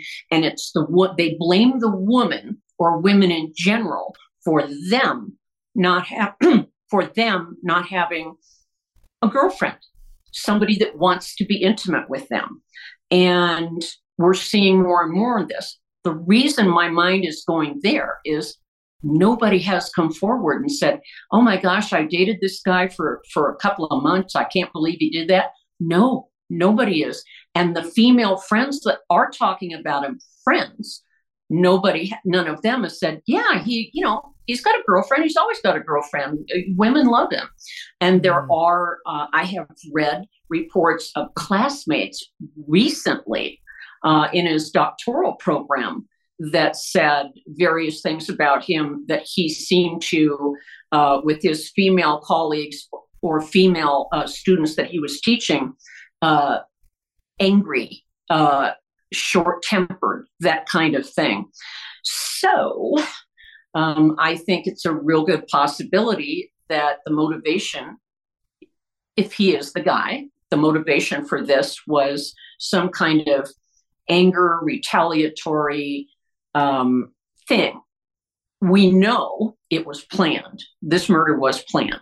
Uh, it wasn't a spur of the moment uh, thing, or maybe um, one of the girls flipped him off and he got angry and decided to go make her pay for doing that. That isn't what happened here. This, um, and we know that his car was there before, uh, weeks before. I think that he's interesting thing about the forensic uh, his knowledge of forensics he sure didn't if he's the guy he sure didn't display them uh, mm. in in carrying out this murder leaving behind something with his dna um, the pinging uh, of of cell phones certainly why didn't he leave his cell phone at home um, right. things like that so I don't think, and some people have asked me, do I think he was trying to see if he could commit the perfect murder? I do not think that. I and the reason I don't think that is there is a display of anger in mm. at least the first person that was killed, the the the young woman that received more stab wounds than anyone. So why I know this is all speculation, of course, but why, sure. if you were profiling these this guy for the FBI, would you think he'd go on to kill three more people in the house, including one of the young women's boyfriends? Good question. The two young women, the blondes, I've read that they were sleeping in the same bed. Yeah, they were best friends. Uh, like, they were best friends. Yeah. So if he's after one, the one that he stabbed the most, and there's an, another, her friends right there. Of course, in his mind, you have to kill her. Now, the couple, uh, the boyfriend, girlfriend, that's kind of a head scratcher. If it is true, if the information is accurate that they were asleep when they were attacked, then that would be the first question I'd ask the, whoever the killer is. Well, if they were asleep, they were no threat to you. Why did you do that? And then um, we have this uh, information that uh, the young woman that actually saw him, he walked by her. Um, why didn't he kill her? Don't know. We don't know. I do believe, however, your previous guests were talking, what in the world was the deal with the uh, eight hours before she called? I think she was in traumatic shock. Mm-hmm. As a nurse, I have seen it. Mm-hmm. And sometimes somebody can be in traumatic shock and not be able to speak or not be able to act or speak for days. And I think that's what happened here. Oh, that's terrifying. The what are and I know this is right up your alley, but do you believe if he did this that this was the first time he killed somebody? As I mean, yes, four people. Like it just seems, uh, forgive the word, but more sophisticated than a first-time killer would go for. More, more advanced. More. I don't know what the word is. Aggressive. But what do you think? I do think it was probably the first time. Um, he made a lot of mistakes. I would be. I mean, people get in their car after a murder. pardon me, and they are covered with blood and the blood transfers to uh, the seats, leather fabric seats, and they try to clean it up, but it doesn't work. You can't clean up blood well enough that it can't be detected if there is a sophisticated forensic team looking for it. Mm. Now, you're right. It's unusual for killers to start out with a mass. This was a massacre. It was a mass murder. Um, I don't know if that was his intention, but I believe that he knew exactly who was in that house when he, he went did. in. And usually, what we see with serial killers is they start acting out their fantasies earlier than 28. And when they're teenagers, they act out their fantasies on animals or uh, other other kids, but it wouldn't necessarily be a murder, for example. Uh, and I, this guy does not fall in the category of serial killer. Okay, but here's an example of what I'm talking about. Jeffrey Dahmer um, uh, started his his um, killing in his 20s. Robert Ressler, retired FBI profiler, he's passed away now, uh, one of the founders of the profiling program, um, advised the detectives once Dahmer was in custody, go back and where he wherever he lived and look uh, talk with the police, see if they have any unsolved murders of boys, men, or um, animals where he's lived. And they did. And they found someone that was, uh, when Jeffrey was an adolescent, I think 13, 14 years old, he was riding his bicycle in a residential area. And he was going one way, and he sees a kid, a younger kid on a bike coming toward him. And you know, when you're a kid and you're riding a bike, you're, you're not, you know, just you want to get home or wherever you're going. And Jeffrey had a knife with him. And as the boy passed him, he reached over and oh. and then drove on and went on. He was never caught for that.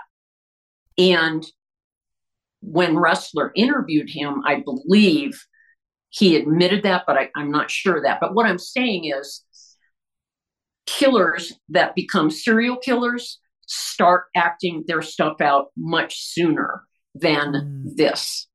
Mm-hmm. So you believe there will be something in his background, a prelude to this kind of yes. violence? There'll be something, but I don't think we're going to find a dead woman or a dead teenage girl. I it's possible, but I don't think so. Mm-hmm. I mean, again, he's from the Poconos.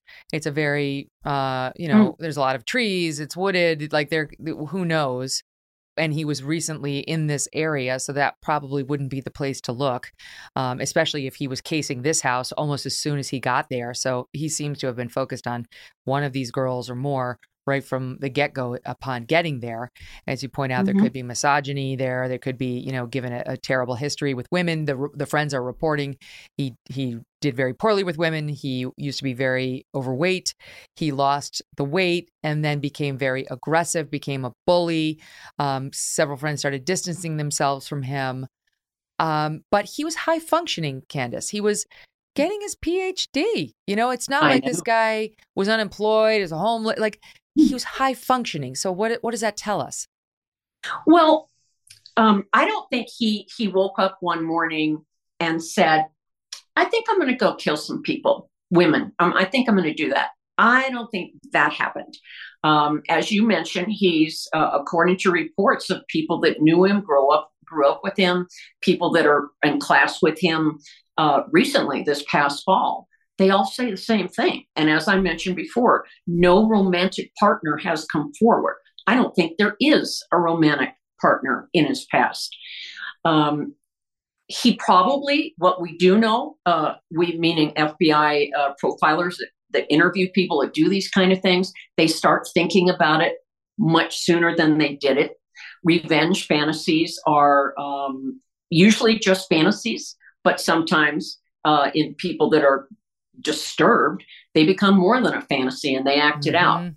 Now, wait, let me, let me jump in. Let me pause you right there because we're up against the end of our Sirius show and um, i want to continue this this is too good so to all my Sirius listeners uh, just download the podcast later and you can fast forward to this point and listen to the rest of this conversation there's so much to go over with candice including whether this guy called in to uh, a podcast and we're going to play you the clip and discuss whether it's him so stand by candice uh, more with her on the pod do you owe back taxes pandemic relief is now over Along with hiring thousands of new agents and field officers, the IRS has kicked off 2024 by sending over 5 million pay up letters to those who have unfiled tax returns or balances owed. Oh, joy. Don't waive your rights and speak with them on your own. Tax Network USA, a trusted tax relief firm, has saved over $1 billion in back taxes for their clients, and they can help you secure the best deal possible. Whether you owe $10,000 or 10 million, they can help you, whether it's business or personal taxes, even if you have the means to pay or you're on a fixed income, they can help finally resolve your tax burdens once and for all. Call 1 800 245 6000 for a private free consultation or visit tnusa.com slash Megyn. Okay, Candice, thank you, first of all, for sticking around. So we were talking about sure. how could you be so high functioning and commit this crime? Like how it's in our minds. Of course, we know there are examples like Ted Bundy, right? Good looking guy who seemed to be high functioning. But I think most of us think more of like a lunatic like Charles Manson when we think of somebody capable of committing this kind of a murder. Right. I worked a case, the Unabomber case, and Ted Kaczynski, very uh, a genius IQ, at one point uh, be- before he became a hermit in Montana. He was a professor at UC Berkeley. And one of when I was working the case and uh, running all over Montana, uh, building the, uh, trying to get evidence, building the the affidavit for the search warrant. One of the things I learned was that Kaczynski checked out um, various books at libraries around Montana where he lived, and many of them were how does the mind work? What is mental illness? He was very concerned about his own personality, his brain, his behavior. Um, not so much that he was stopped killing, sending bombs through the mail, but he was. So here's this person uh, that one, he certainly wasn't as high functioning as the guy we're talking about, Kohberger. Bryan Kohberger, yeah. Kohberger might have been having these fantasies and this these rageful feelings toward females, having fantasies of killing them. And perhaps he was drawn to the field of forensics, forensic psychology, his particular thesis. What is a criminal thinking at the moment they're committing a crime? I find that very telling. Why? What he wants why? Know, because he was having thoughts, because he was possibly, probably obsessing. Like I said, he didn't wake up one day and say, I think I'll go do this horrible thing. I've been thinking about it for a long time. Um, and I can imagine if he was thinking about killing, he might say to himself, I wonder what it would, re- I know what my fantasies are. I wonder what it would really be like to do it.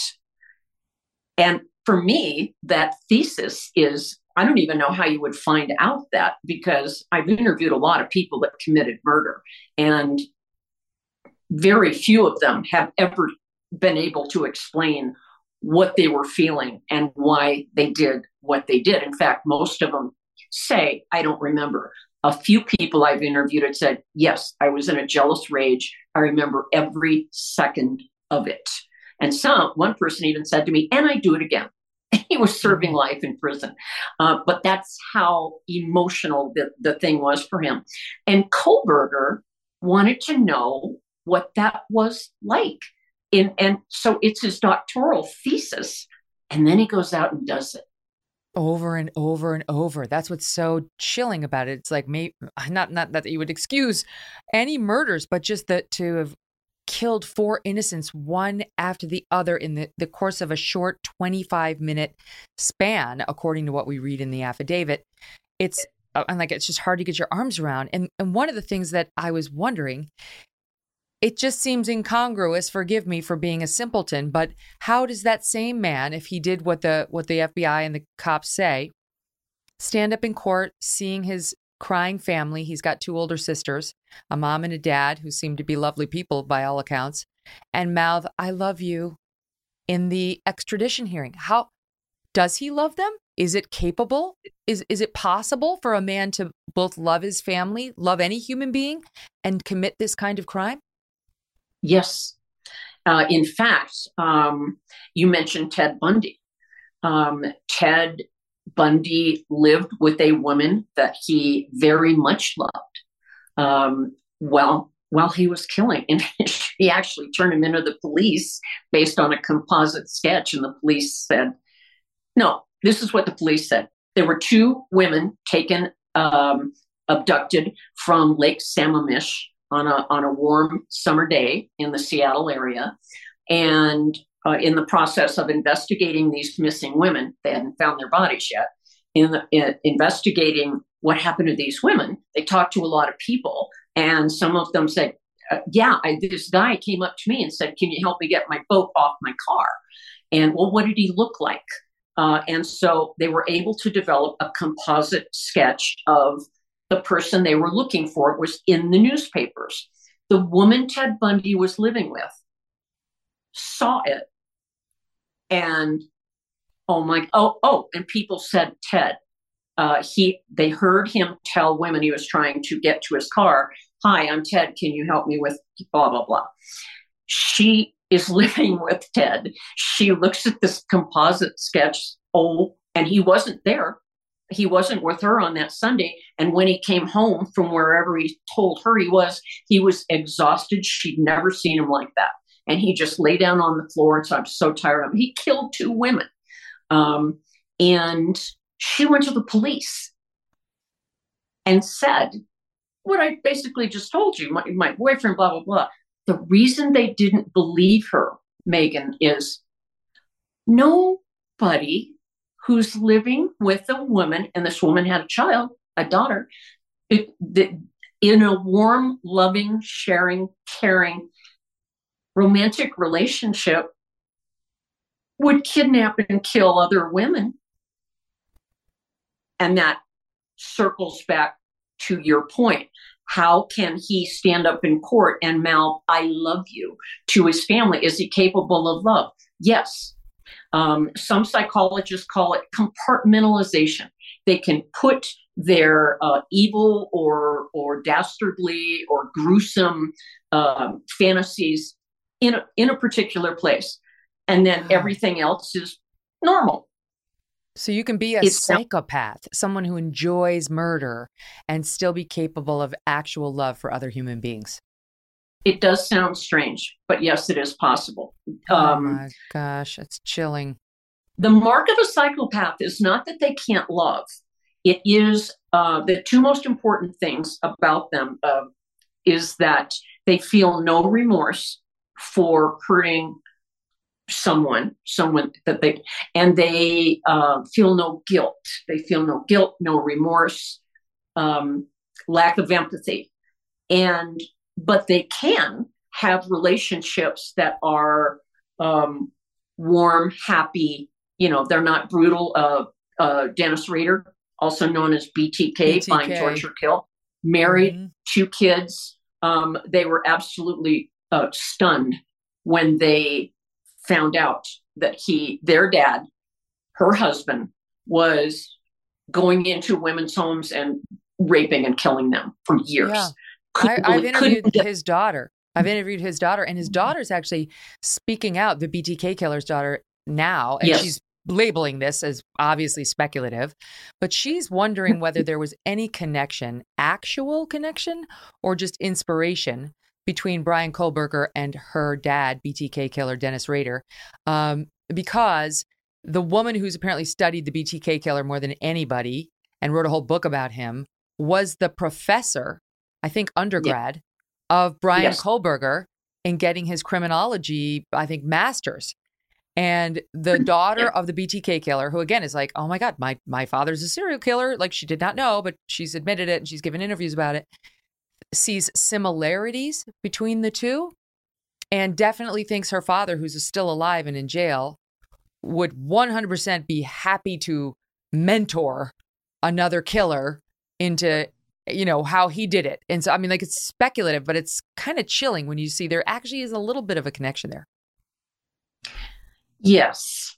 Um, you're talking about Dr. Katherine Ramsland, um, a famed forensic psychologist.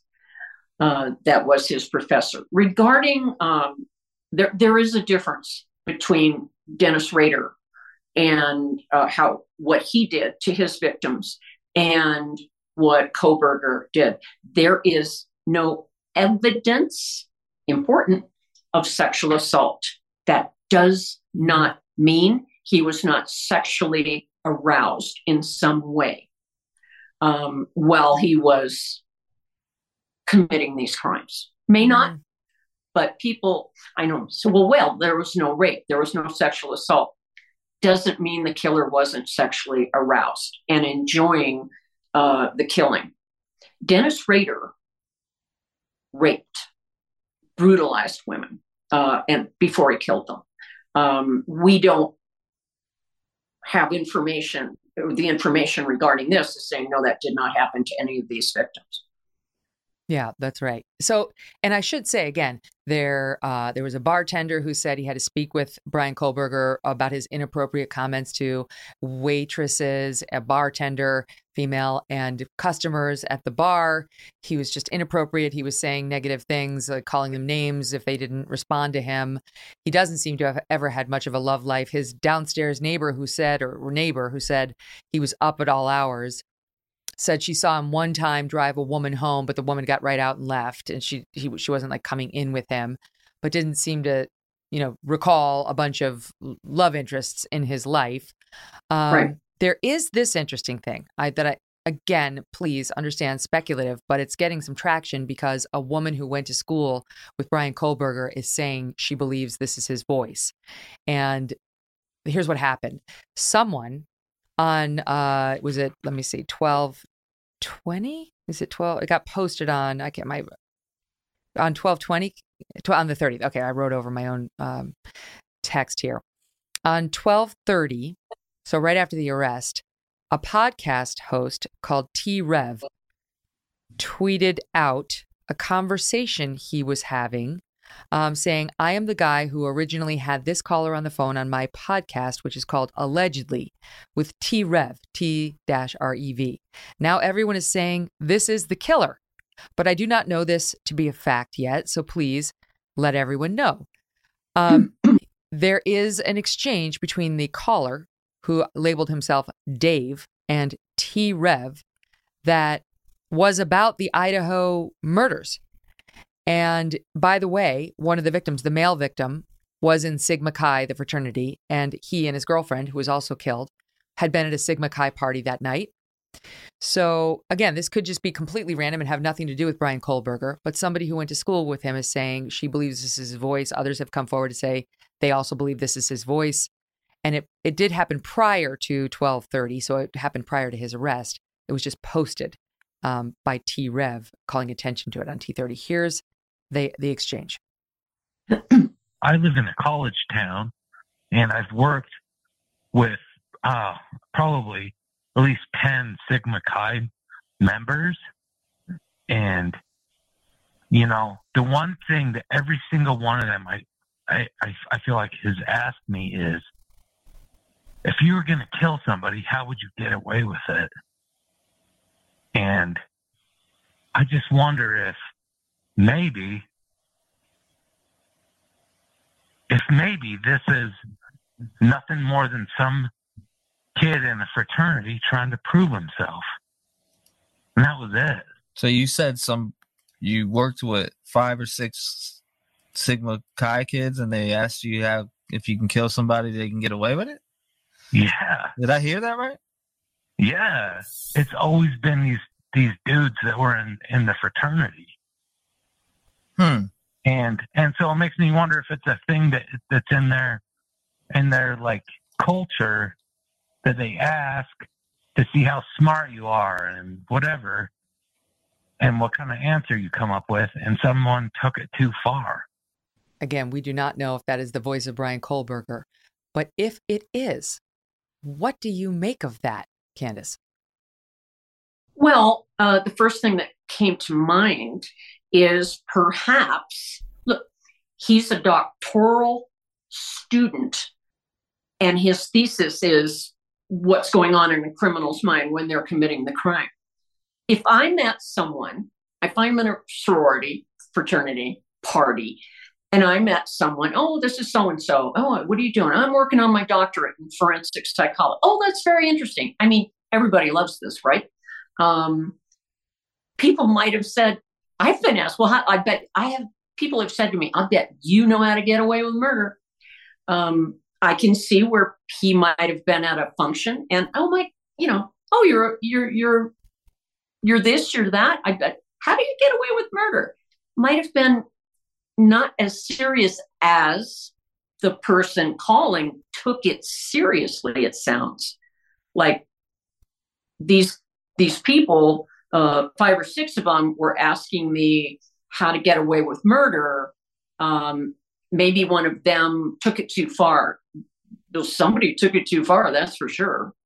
Um, but But I you think he was. is, if that's you- he was is this offering insights? If this is him, is this offering insights on his own state of mind, or is it really, do you think, a deflection of look into the Sigma Chi guys, like trying to push push blame on somebody else, or is he trying to say, you know, like it, I'm going over the transcript here, um, where he puts the motivation, nothing more than some kid in a fraternity trying to prove himself, trying to prove himself. If you, you know, if you can kill somebody and get away with it, like would this be secretly his motivation potentially or really just an attempt to point the finger at somebody else could be both.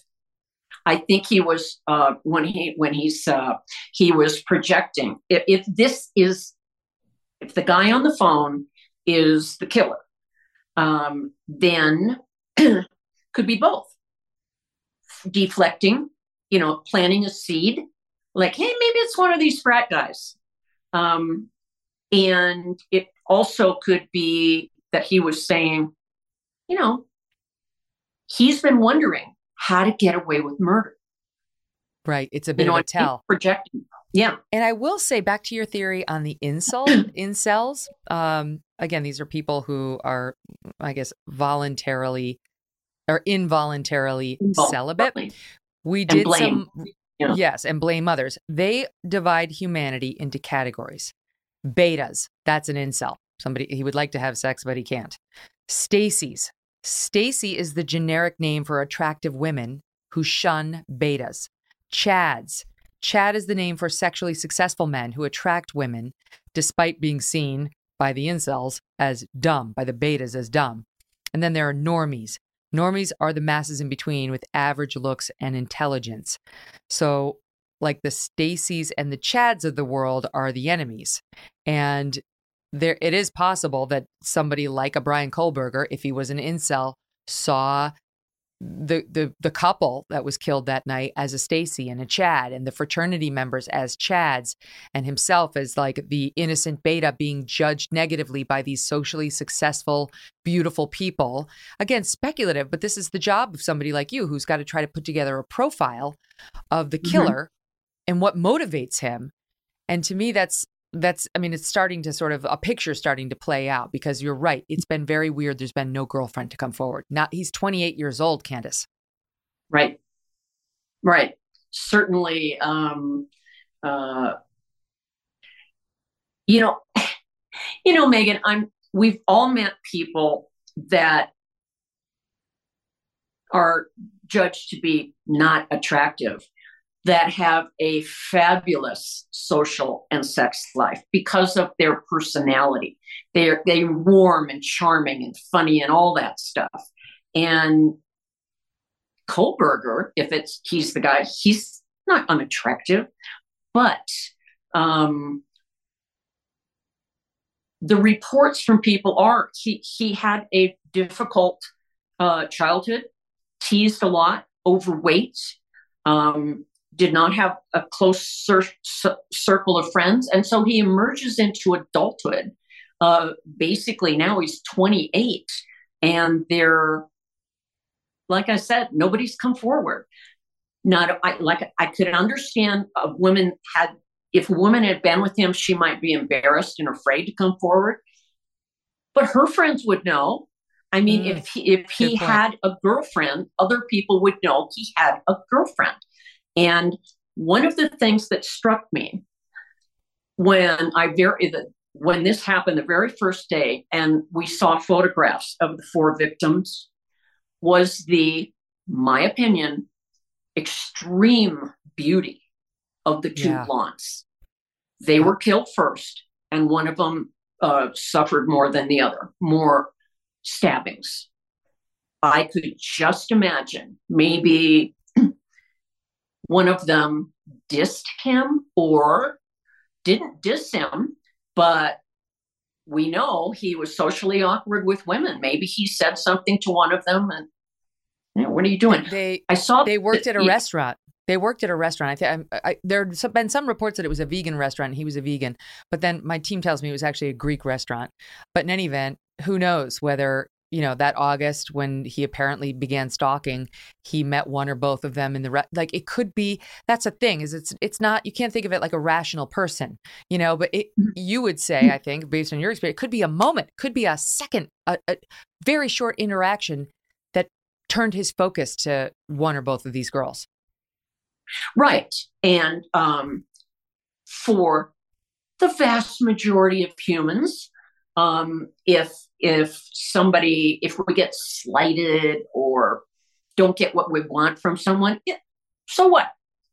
Okay, move on. No big deal. Don't don't get upset about it. But there are people that cannot get over being, in their opinion, disrespected or not appreciated or or I said hi to you. Why didn't you say hi to me? Well, maybe the person they said hi to was distracted and, and, you know, but they take it personally. And the crime scene, as described, I have not seen it. The crime scene, the first people killed were those two beautiful blonde girls. And it was brutal. It was mm-hmm. like um, when I see something like this, with every stab, I hate you, I hate you, I hate you. Wow. And I think that's probably what happened. Do I think he will ever, uh, the killer, uh, will admit uh, what he did in court? Or no, no. Uh, what if they What if they take the death penalty off the table? And I realize right now the victims' families, at least one of them, is saying we don't want that. We want the death penalty. Um, but yeah. you know, sometimes they'll cut a deal where they take that off the table. It's available in Idaho um, in exchange for a life sentence without the possibility of parole. If you'll just tell us everything we need to know. Um, I can't. Uh, well, I can't see him doing it. you know who he might talk to? Katherine Ramsland, Doctor right. Katherine Ramsland, his professor. Yes. She's she's written sixty nine books. She's she she has a, a, a blog on Psychology Today. She is the go to person for forensic psychology. Yes, and she taught him. I don't think you know where a lot of what happens a lot of times, Megyn. Um, uh, people will go to their deathbed uh, and never admit what they did.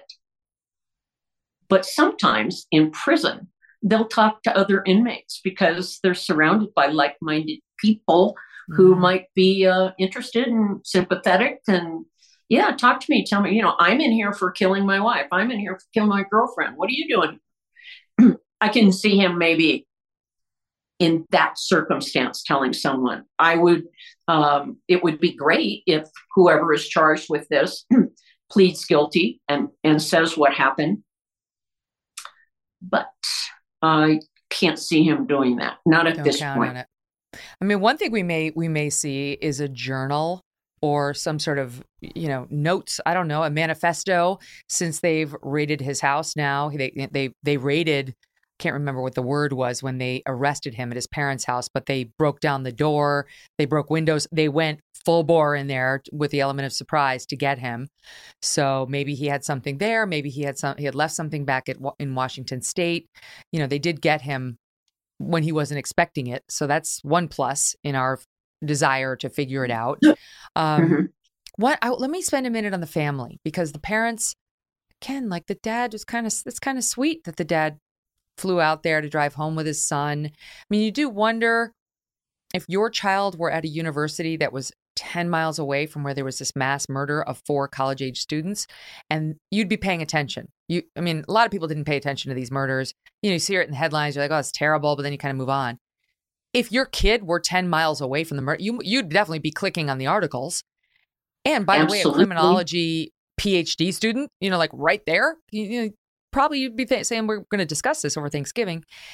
They did put out that that bolo, the be on the lookout for the the white Hyundai Elantra in mid-November.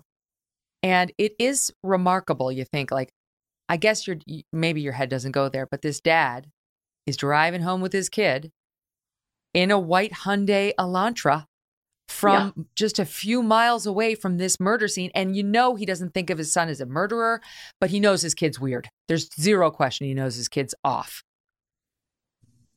Yep. And I think uh, it may be simply people explained by people see what they want to see and hear what they want to hear.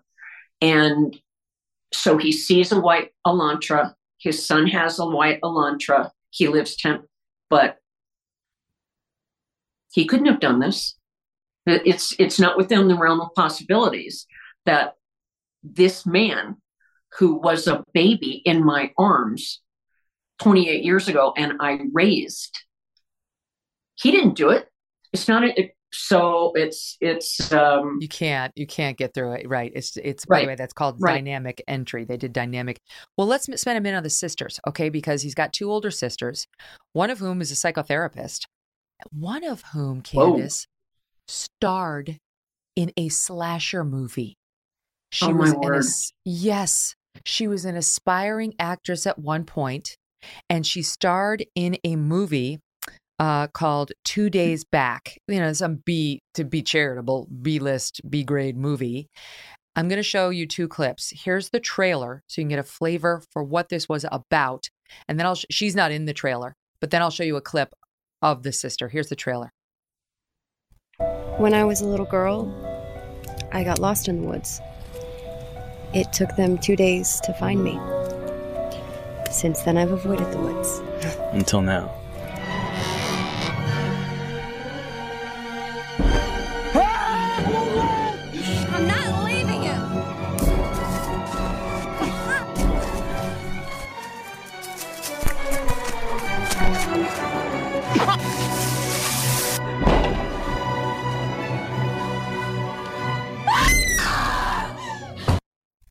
My goodness. Okay, here's the clip with his his sister, one of his older sisters.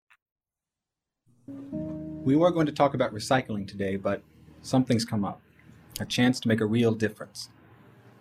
We've learned that a group of forestry students are planning to go up the mountain and cut trees in protected woodlands. What do you want to do? Stage a protest? Yeah, a protest would be great. Can't stage a protest. Why not? Because if we do That's her in it the red before they go, there's no real proof. That was her in the red shirt. So just a bit of a bit of color on that. Um, okay, gory, low budget slasher movie where the characters are brutally stabbed, slashed, and hacked to death with knives and hatchets. Amanda Kohberger appeared in that red shirt there as Lori in the 2011 flick Two Days Back about a group of young students who go hiking in the remote woods and meet their grisly end at the hands of a maniacal killer who had won their trust. My goodness, Candice, what do we make of this, if anything? Gee, do you think um, Bryan watched that? Oh, This is what the sister has to wrestle with now. yeah, yeah. It's what? When was this movie? A few months ago. 2011. No, no, 2011. So it was 10 plus oh, years. 10 years ago.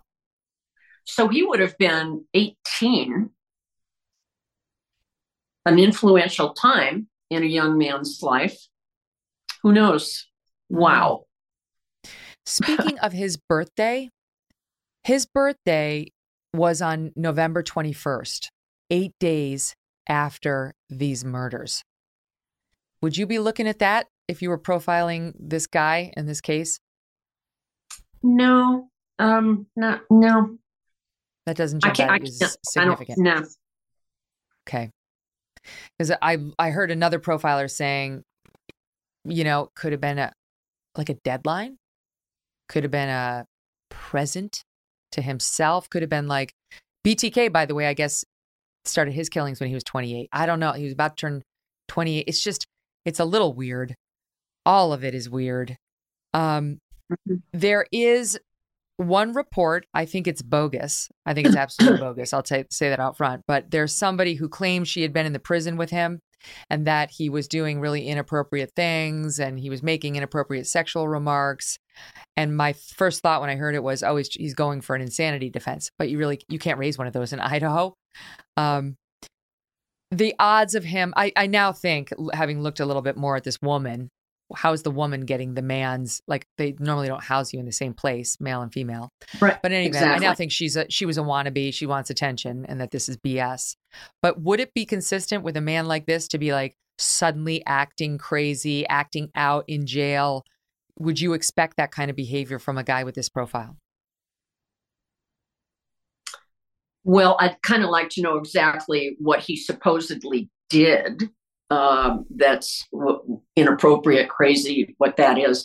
But here's the thing: um, his when those handcuffs went on him, essentially, if he's the guy, his life is over. Life as he knew it is gone, and that's a lot of stress that can induce all that kind of stress and and uh, trauma and uh, trauma all kinds of things can come from that so most people arrested for murder or a serious crime like this are automatically put on suicide watch which means 24 7 there is someone watching them either on camera or by their cell. At least in a perfect prison world, that's what's supposed to happen. So we know Jeffrey Epstein. Uh, hmm. But so it doesn't surprise me that um, if he was doing weird stuff, there's no indication he's mentally ill. None at all. Hmm. Right. To the contrary. By the way, okay, so here, here, this is a report from the Daily Mail. Um, and again, keep in mind, some, I don't know whether this happened here, but some of these tabloids will pay you for a story. So this woman, Oh, like, absolutely. huge asterisks. I don't believe her. I'm going to say it outright. But she um, gave an interview to them and said she had been in the jail for the for six hours during the time he had been in the jail. She's 50 years old. She said that she witnessed him allegedly try to expose himself, singing violent rap songs and threatening guards. She claims she heard him say, You come in here and I'll cut you. I'm going to pee on your face. Do what you want with me. I don't give a shit. Um, and that, that he yelled that at one guard and that she heard a female guard tell the inmate to put his pants back on, but was unable to see his bottom half. I don't, I'm calling BS on this one, Candice. Me too. Me too. Yeah. All right. It's, So we got to um, sti- got to stick with what the law enforcement is telling us, and even that you have to have a grain of salt on because we know that they lie to us for good reasons, but they do they do mislead. Right. Right. Uh, I don't believe that story at all. Okay, I have I have one parting question for you because we did a long show that has stayed with me on the Unabomber. And I did not know, I've interviewed you many times, many cases, I did not know that you sat with Ted Kaczynski, the Unabomber, in the Montana cabin after he was arrested and had an extraordinary few moments. I don't know how long you were there with him that resulted in something of your of your sons being on the Unabomber in one of the most famous pieces of video we have of him. So could you just tell that story? Right. Excuse me. Um, when I was told um, to go to Montana by the bosses, um, uh, I had just moved to San Francisco, hadn't unpacked a lot of stuff, and the taxis outside um, to take me to the airport. And I, my gosh, it's 23 below or in, in Montana right now. I ran in and yeah. to get my parka, couldn't find it. So I grabbed my son's parka. And six weeks after I arrived in Montana was the day of the arrest, April 3rd. And he was lured out of his cabin by a few of my colleagues and then brought down to a different cabin called a hunter's cabin um, where i was waiting um, uh, for what would hopefully be an interrogation with um, my supervisor uh, and so he was handcuffed behind his uh, you know behind his back and sat at a this little pine table. This cabin um, basically hunters use them to sleep and eat but there's no there's a stove there's no electricity there's the only heat would come from a stove. Uh, and he was at this little pine table and um, he wanted to see the affidavit for the search warrant was a hundred pages and i stood over him behind him turning the pages one by one and um, I remember thinking, this guy's 54 and he doesn't need glasses. I was kind of jealous about that.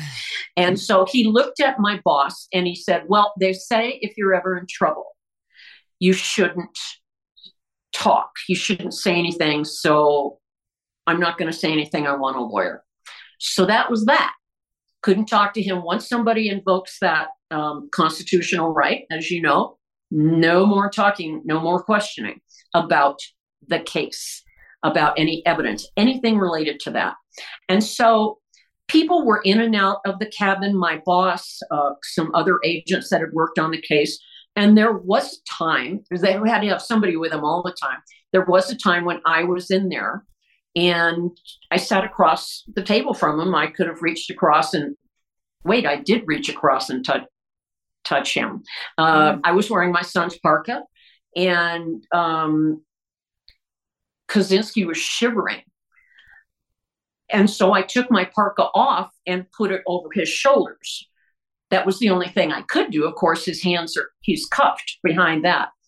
And uh, we had a chat. He, he gave me cooking lessons, how to cook turnips on an open stove. wow. And um, I asked him what it was like to live off the land. It was a very awkward conversation. Um, had it been a date, a blind date, I never would have seen him again. it was right. not not a good conversationalist.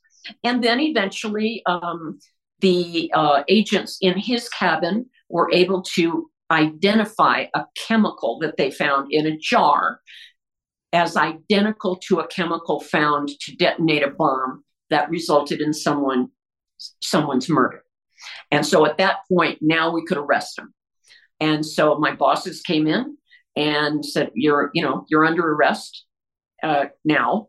It was about five hours after we got him out, and they put him in shackles and and took him out. And that picture that you're referring to uh, was taken by a University of Montana um, art major, majoring in photography.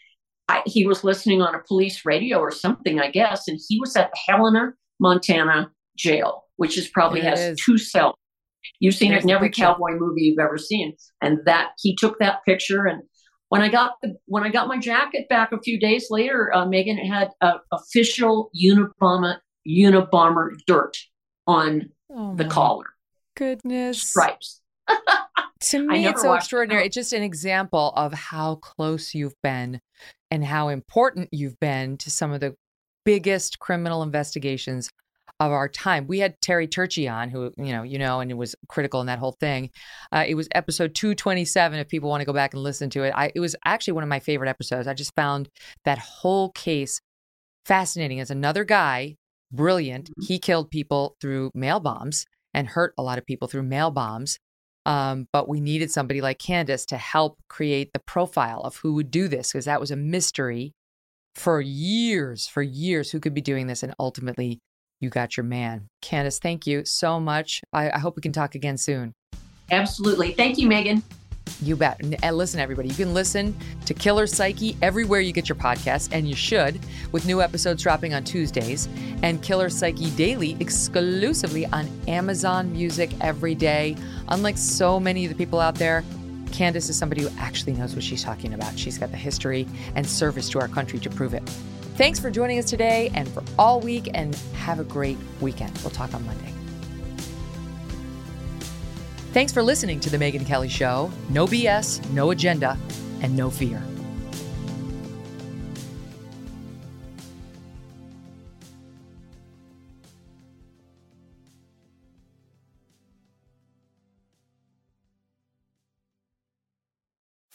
you can host the best backyard barbecue. When you find a professional on Angie to make your backyard the best around. Connect with skilled professionals to get all your home projects done well. Inside to outside, repairs to renovations. Get started on the Angie app or visit Angie.com today.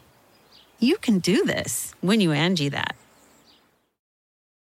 Here you are, BPMs high, sweat dripping, body moving, tongue panting. You're working hard, real hard, and you're thirsty. You need vitamins, nutrients for peak performance and energy. And your plants do too. Aw, I mean, just look at the little guy. Water soluble plant food from Miracle-Gro is full of essential nutrients. Just a little scoop into your watering can, and boom, instant feeding and bigger, more beautiful plants. It's kind of like a sports drink for your plants. You may have to suffer from heat, but your plants do not.